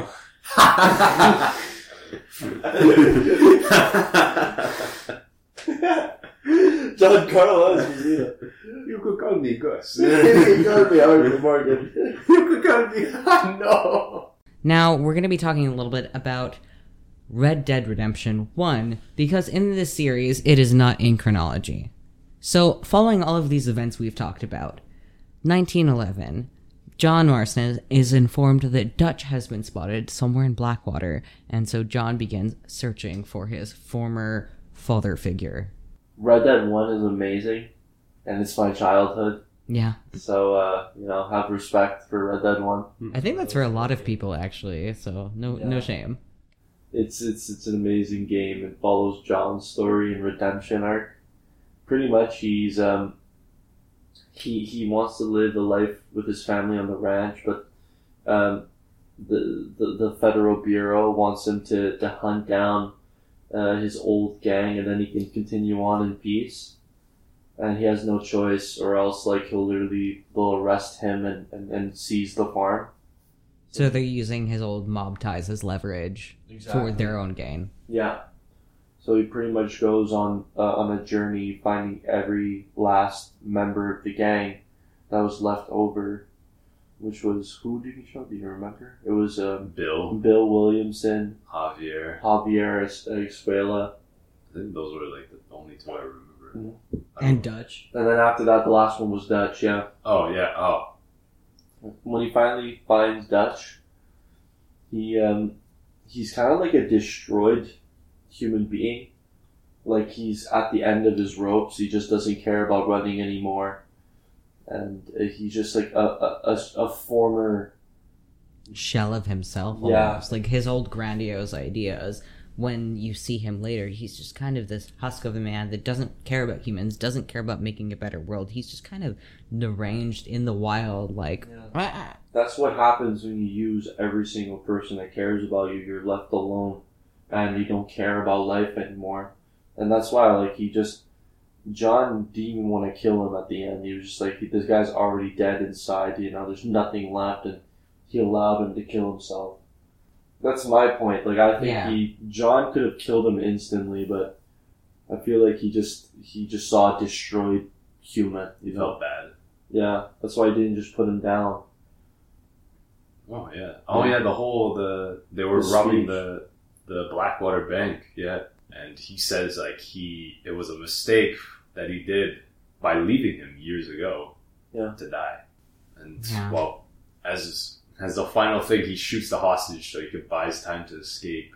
Thus begins a long uh, hunt for Dutch Van der Linde. right as has been dutch continues to escape john and lawmen who are chasing him and eventually they dutch and his gang are surrounded and he announces he plans on killing john and anyone else for sport. It's kind of a weird tables are turned like you used to be in my family i don't care. So you really see evident that his character has shifted in this moment where he's just like fuck you you're dead. You're dead to me. And then a huge gunfight ensues. as is for most of the story honestly. There's a big gunfight but eventually it ends up with john facing dutch alone and them both attempting to kill each other. Now, i guess kind of the final moment as you were mentioning about caves earlier um, as john and dutch have a shootout with each other dutch flees into caves followed by john held at gunpoint. You were saying earlier, Dutch was like, "We're not going to be those cowards that retire into caves," and this is his final moment, and he does just what he never set out to do, which is kind of a sad irony at this point. Which I think brings us to the villain's atonement and resolution. Dutch talks to John and tosses his gun, discussing the inevitability of his situation and that, like, much like gravity, you can't escape what's going on or the changing times that he is so bound to, like gravity. Yeah, It's inevitable. it's Yeah. inevitable. Dutch laments his failed virtues and the fact he's tried his whole life to fight these things that he can't escape the law, everything going on around him. And he also kind of states, like, even if I am gone from the picture, there's always going to be another monster like me for people to pin their fears on. Mm-hmm. Like you were talking about with scapegoats earlier, Dutch is at least self aware enough to know that governing bodies will always find another scapegoat too. Yeah, he wasn't dumb. He was just selfish. He was selfish and he felt like he was in the past. He was living in the past. And to finish it all off, Dutch takes a step back and falls to his death on the cliffside. it kind of rhymes with when he and uh, Arthur in Red Dead 2 were escaping the law and they jumped off the back of a cliff, but they landed in a river. But this time, there's no river to catch his fall. He is done. That ragdoll was funny though. like you could hear it like tumbling. A broken laundry machine. It, but it was sad though, seeing one of the legends that John looked up to. Go down. Yeah, right. It, it is a little bit tragic in a way. Like, it's just not a happy ending, but most stories aren't actually. And once the law was done with uh, Dutch, they went after John. Exactly. So I guess that would be his legacy in a way. The fact that he brought up this child as part of his gang. His, he had his atonement, but then his son is has like a similar fate. I I miss John. I miss Jan too. You miss John, Yeah, Johnny boy. he's the best cowboy ever. The rootinest tootinest cowboy. Hmm? The rootinest tootinest cowboy. Exactly. John was smart, but Arthur knows how to be a tough muscle. Yeah, but John just had a heart. That's why I loved him more. Yeah. Arthur too. They they both were loving, but John just had his family and he was a good man. You know. He wanted to be a good man, but he, every time he was dragged into the, the same bullshit. Into the weeds. Basically. He never wanted to be a part of that. Well, that covers our overview for uh, Dutch Van der Linde. Shorter. he wasn't that much in the game to begin with. He was like introduced halfway through. Right, right. But the, like he is a very important character throughout it, so I, I feel like we did a good job like covering his relevance. in the- first game, and we A little bit in saw so much game. more in Red Dead 2. Yeah, yeah, You're with him a lot. exactly. So um, I guess to sum up, I'll uh, give like an overview of the villain's arc, all the plot points that we've covered for this, and then we can get into his alignment and tactics. So, for starters, he had a mentor, Hosea, who taught him the way of being a con man, and then later, Micah kind of acted as a mentor, but in the worst way possible. He kind of like shaped Dutch's ideas and like convinced him in ways that were not good. Yeah, manipulation. Yeah. Um, his threshold and trauma was when his uh, lover Annabelle was killed by a rival gang member O'Driscoll. Throughout Dutch's life, his temptations and motivation kind of shifted. He started with the uh, doing good kind of mentality, the Robin Hood guy, steal from the rich, give to the poor. But eventually, I, it, at least to me, it seemed like his motivations turned more towards I want to get money for my gang, I want to get money for myself and then of course like that fantastical escape to an island of tahiti It changes. It started from good and then it got worse. it gets more and more corrupt Yep. Yeah absolute power corrupts absolutely as they say and he didn't have absolute power per se but over his gang maybe Yeah. yeah. So he started to make his own rules and then started to get He got, he got an ego. yeah He got an ego. right um i would say his revelation in death was when he nearly dies in a bar fight towards the early end of, or like the beginning of his life, but is saved by Micah. Although, to be fair, Dutch has a few like near death experiences, but I feel like that's one of the most like for more formative events for him. Yeah, I could I could see that actually. I think uh, Dmytro, you argued earlier in the outline um, that the "you can't stop gravity" where he and Arthur jumps off the cliff would also be his death. Yeah, But- because that's physical more. Right. I mean, at the the last time he jumps off the cliff, that is his physical death. But I was thinking the first instance where they fall into the river is more of a transformation. The the act of evading the law, transversing time to end up in the river, and also the act of being in the river is kind of like a symbolic baptism, at least to me, where he goes full throttle after that into Billy, being a villain. That, no, that's that's actually a good point. Then. No, that's fair. Yeah, Yeah, it's a fair point. I. No, no, I know. I see it now. Yeah, no, you're right. I'm good. I, I, I don't know what to say. I, that's okay. That's okay. All right. You asked earlier, uh, what is the villain's orgasm or the villain's event horizon? For me, it's when he turns on Arthur and John. But there are so many instances with Dutch that he has had a turning point. At least for me, like with this podcast, the villain's orgasm or event horizon is where you cannot turn past and be redeemed. So, were there other instances you saw with Dutch that he was irredeemable as a character? oh, irredeemable. Yeah. Killing the innocent women. Oh yeah, that that no, the uh, first thing. betraying his family. Yeah, You know, robbing innocent people. killing innocent people as well. Yeah. I mean, I feel like a lot of those are like general villain points, but yes, depending on how you look at things, that is a point of irredeemability. So that's fair. I think for me, what hit was that, like, at least when I was reading about it and like watching part of it, Arthur and John seemed to be his favorite, and then the point where he gangs up against them was the point of no return. So then you talk about his resolution. What, what's that?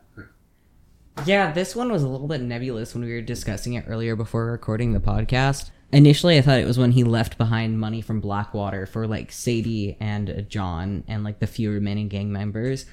But I think uh, one of you argued that it was also his realization that he could never escape the law, despite his want as a uh, we- Wild West figure.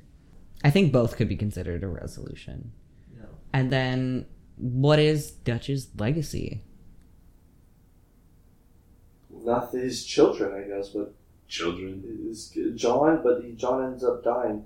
I guess Jack really. Yeah, Jack becomes the legacy of the Van der Linde gang. Mm, yeah, and maybe not in a good way either. Like he kind of have has this bad taste in his mouth of like, this is all the shit that my parents went through, that my non-biological parent went through, like all of these kind of nasty things that fucked everyone. They killed his uncle. They killed his parents. Hmm. Can't wait for Red Dead 3. that's going to come out. I think also in a way, um, Dutch became kind of a legend in the outlaw community for better or for worse, in the way of kind of like Billy the Kid or uh, Pistol Pete. Yeah. yeah. So we are approaching the end, but let's cover a little bit of the villain's archetype and his alignment really quick. Dutch, I would say, is a stereotypical criminal archetype. He is in it for money and power, at least towards the end. But I would also argue that he starts as a little bit of an anti villain or a gray hat. He has the evil intentions of robbing from the rich with the sympathetic intentions of giving to the poor. So I think he starts with these kind of uh, noble actions, a little bit gray, gray character, and then eventually shifts to become corrupted and criminal. That's pretty fair. Yeah, I would say the exact same thing. Honestly. You could also argue he's an authority figure, too. Yeah. I mean, he is a gang leader and an outlaw, so He do, he does have honor in what he does. That's at true. the start. But that slowly goes away. Degrades when he realizes like he'd rather just survive than have honor. Nobody to keep him in check and always looking for an escape and everything, but not listening to anybody, just himself. Yeah. So you could also argue he's corrupted as well. Right. I guess in terms of his authority figure ness, like when he has his gang, he has his code that is a little bit moral-ish, and as he becomes corrupted, is when he becomes more criminal. Uh, what's the gray hat one? Um, a character with evil intentions but sympathetic intention, or e- evil and sympathetic intentions. So, like, I'm going to rob from the rich, which would be stereotypically evil, but give to the poor, which would be sympathetic. So, like, doing a good thing for a bad reason. Yeah. Okay, so he's finding good in the bad situations he wants to do. Yeah. I mean, he, he's a complex character, but I guess in terms of his archetype, it's not super complex. But there was a point of contention we discussed earlier, which is what kind of villain's alignment would he have? There are many different types, but I think the ones that we initially touched on were lawful evil, neutral evil, and chaotic evil. So we are, with Dutch, we are in the evil spectrum. But why is he lawful, neutral, or chaotic? I think he's lawful because he he organizes the entire gang. There's there's certain rules that have to be met at the start. Morals. There's morality. There's morals. There's there's a certain code they need to follow, and there's like honor amongst thieves. Like I don't think it's. I mean, a crime is within the system, so he is achieving power within the system in a way. Mm-hmm. Criminality. He wants to be the best, and he does eventually become one of the, the strongest gangs. And crime is part of his own code, too. Yeah, exactly. So I, I think he is lawful evil. I think he might be actually uh, a bit more of a neutral evil. Okay, I would, I would say he's lawful evil at the start, but he gets more and more chaotic evil.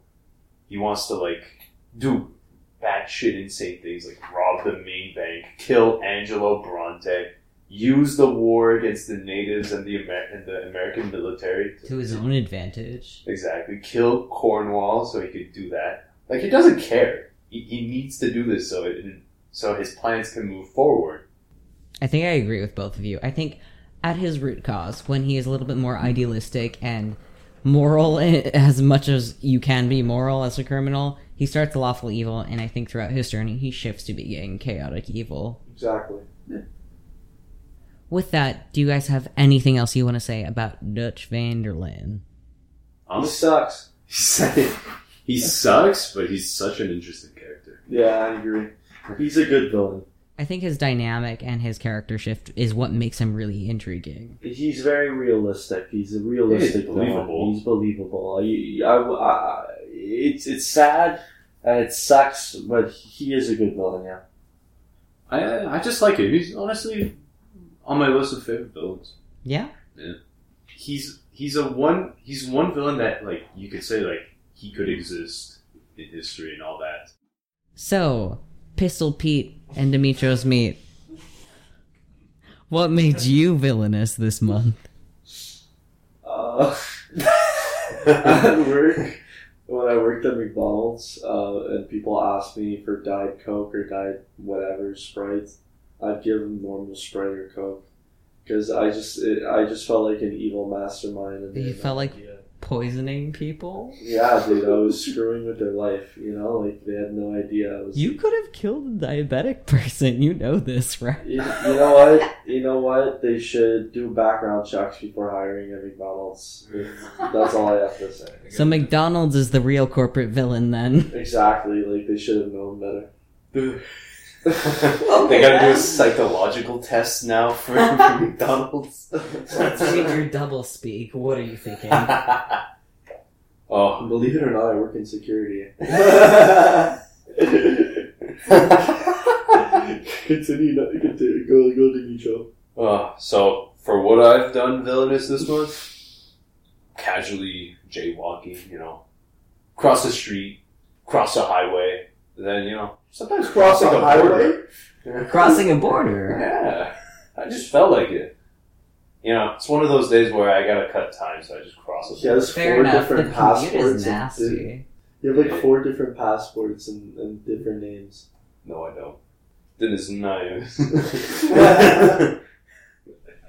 No, to be fair, uh, like for the most part, for me, I'm fine. I condone jaywalking, But there was one time that I was cycling and there was a jaywalker and I smashed into him on my bike because he was jaywalking and, and I couldn't stop. He, we were both fine, but he lost his shoe and I flew off my bike. So I'm always like, it's okay to jaywalk as long as there's no other vehicle forms around. It's okay. We do organized crime, so we would never be in that situation. Yeah.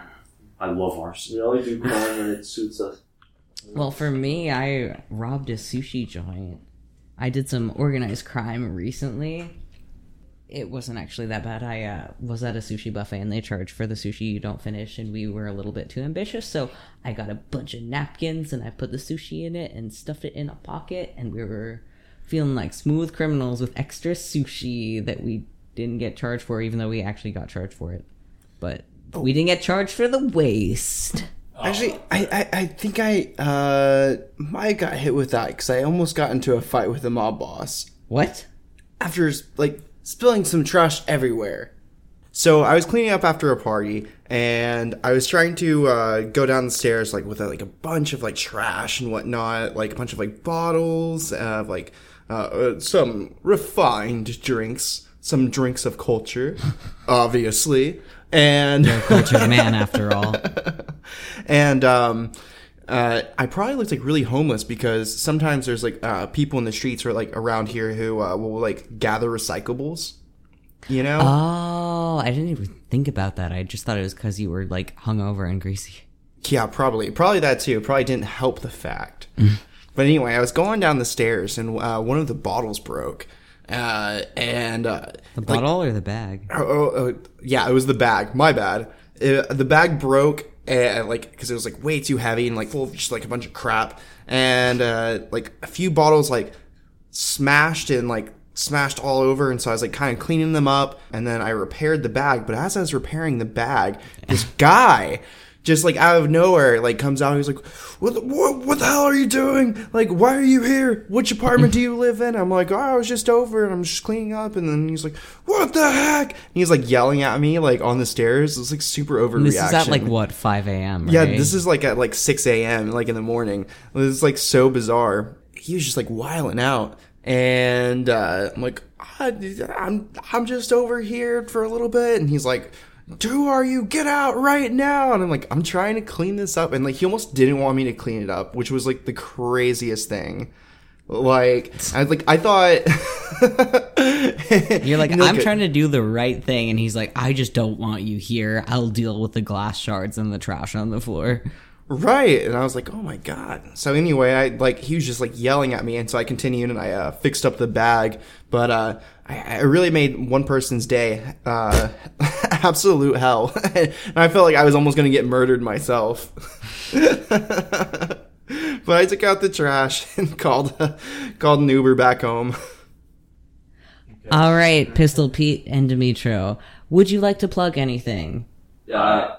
Oh, you go. Okay, I'm gonna go first. Okay. Follow me on Instagram at underscore P A R A S K E underscore. Paraske. Yeah, Paraske. Paraske.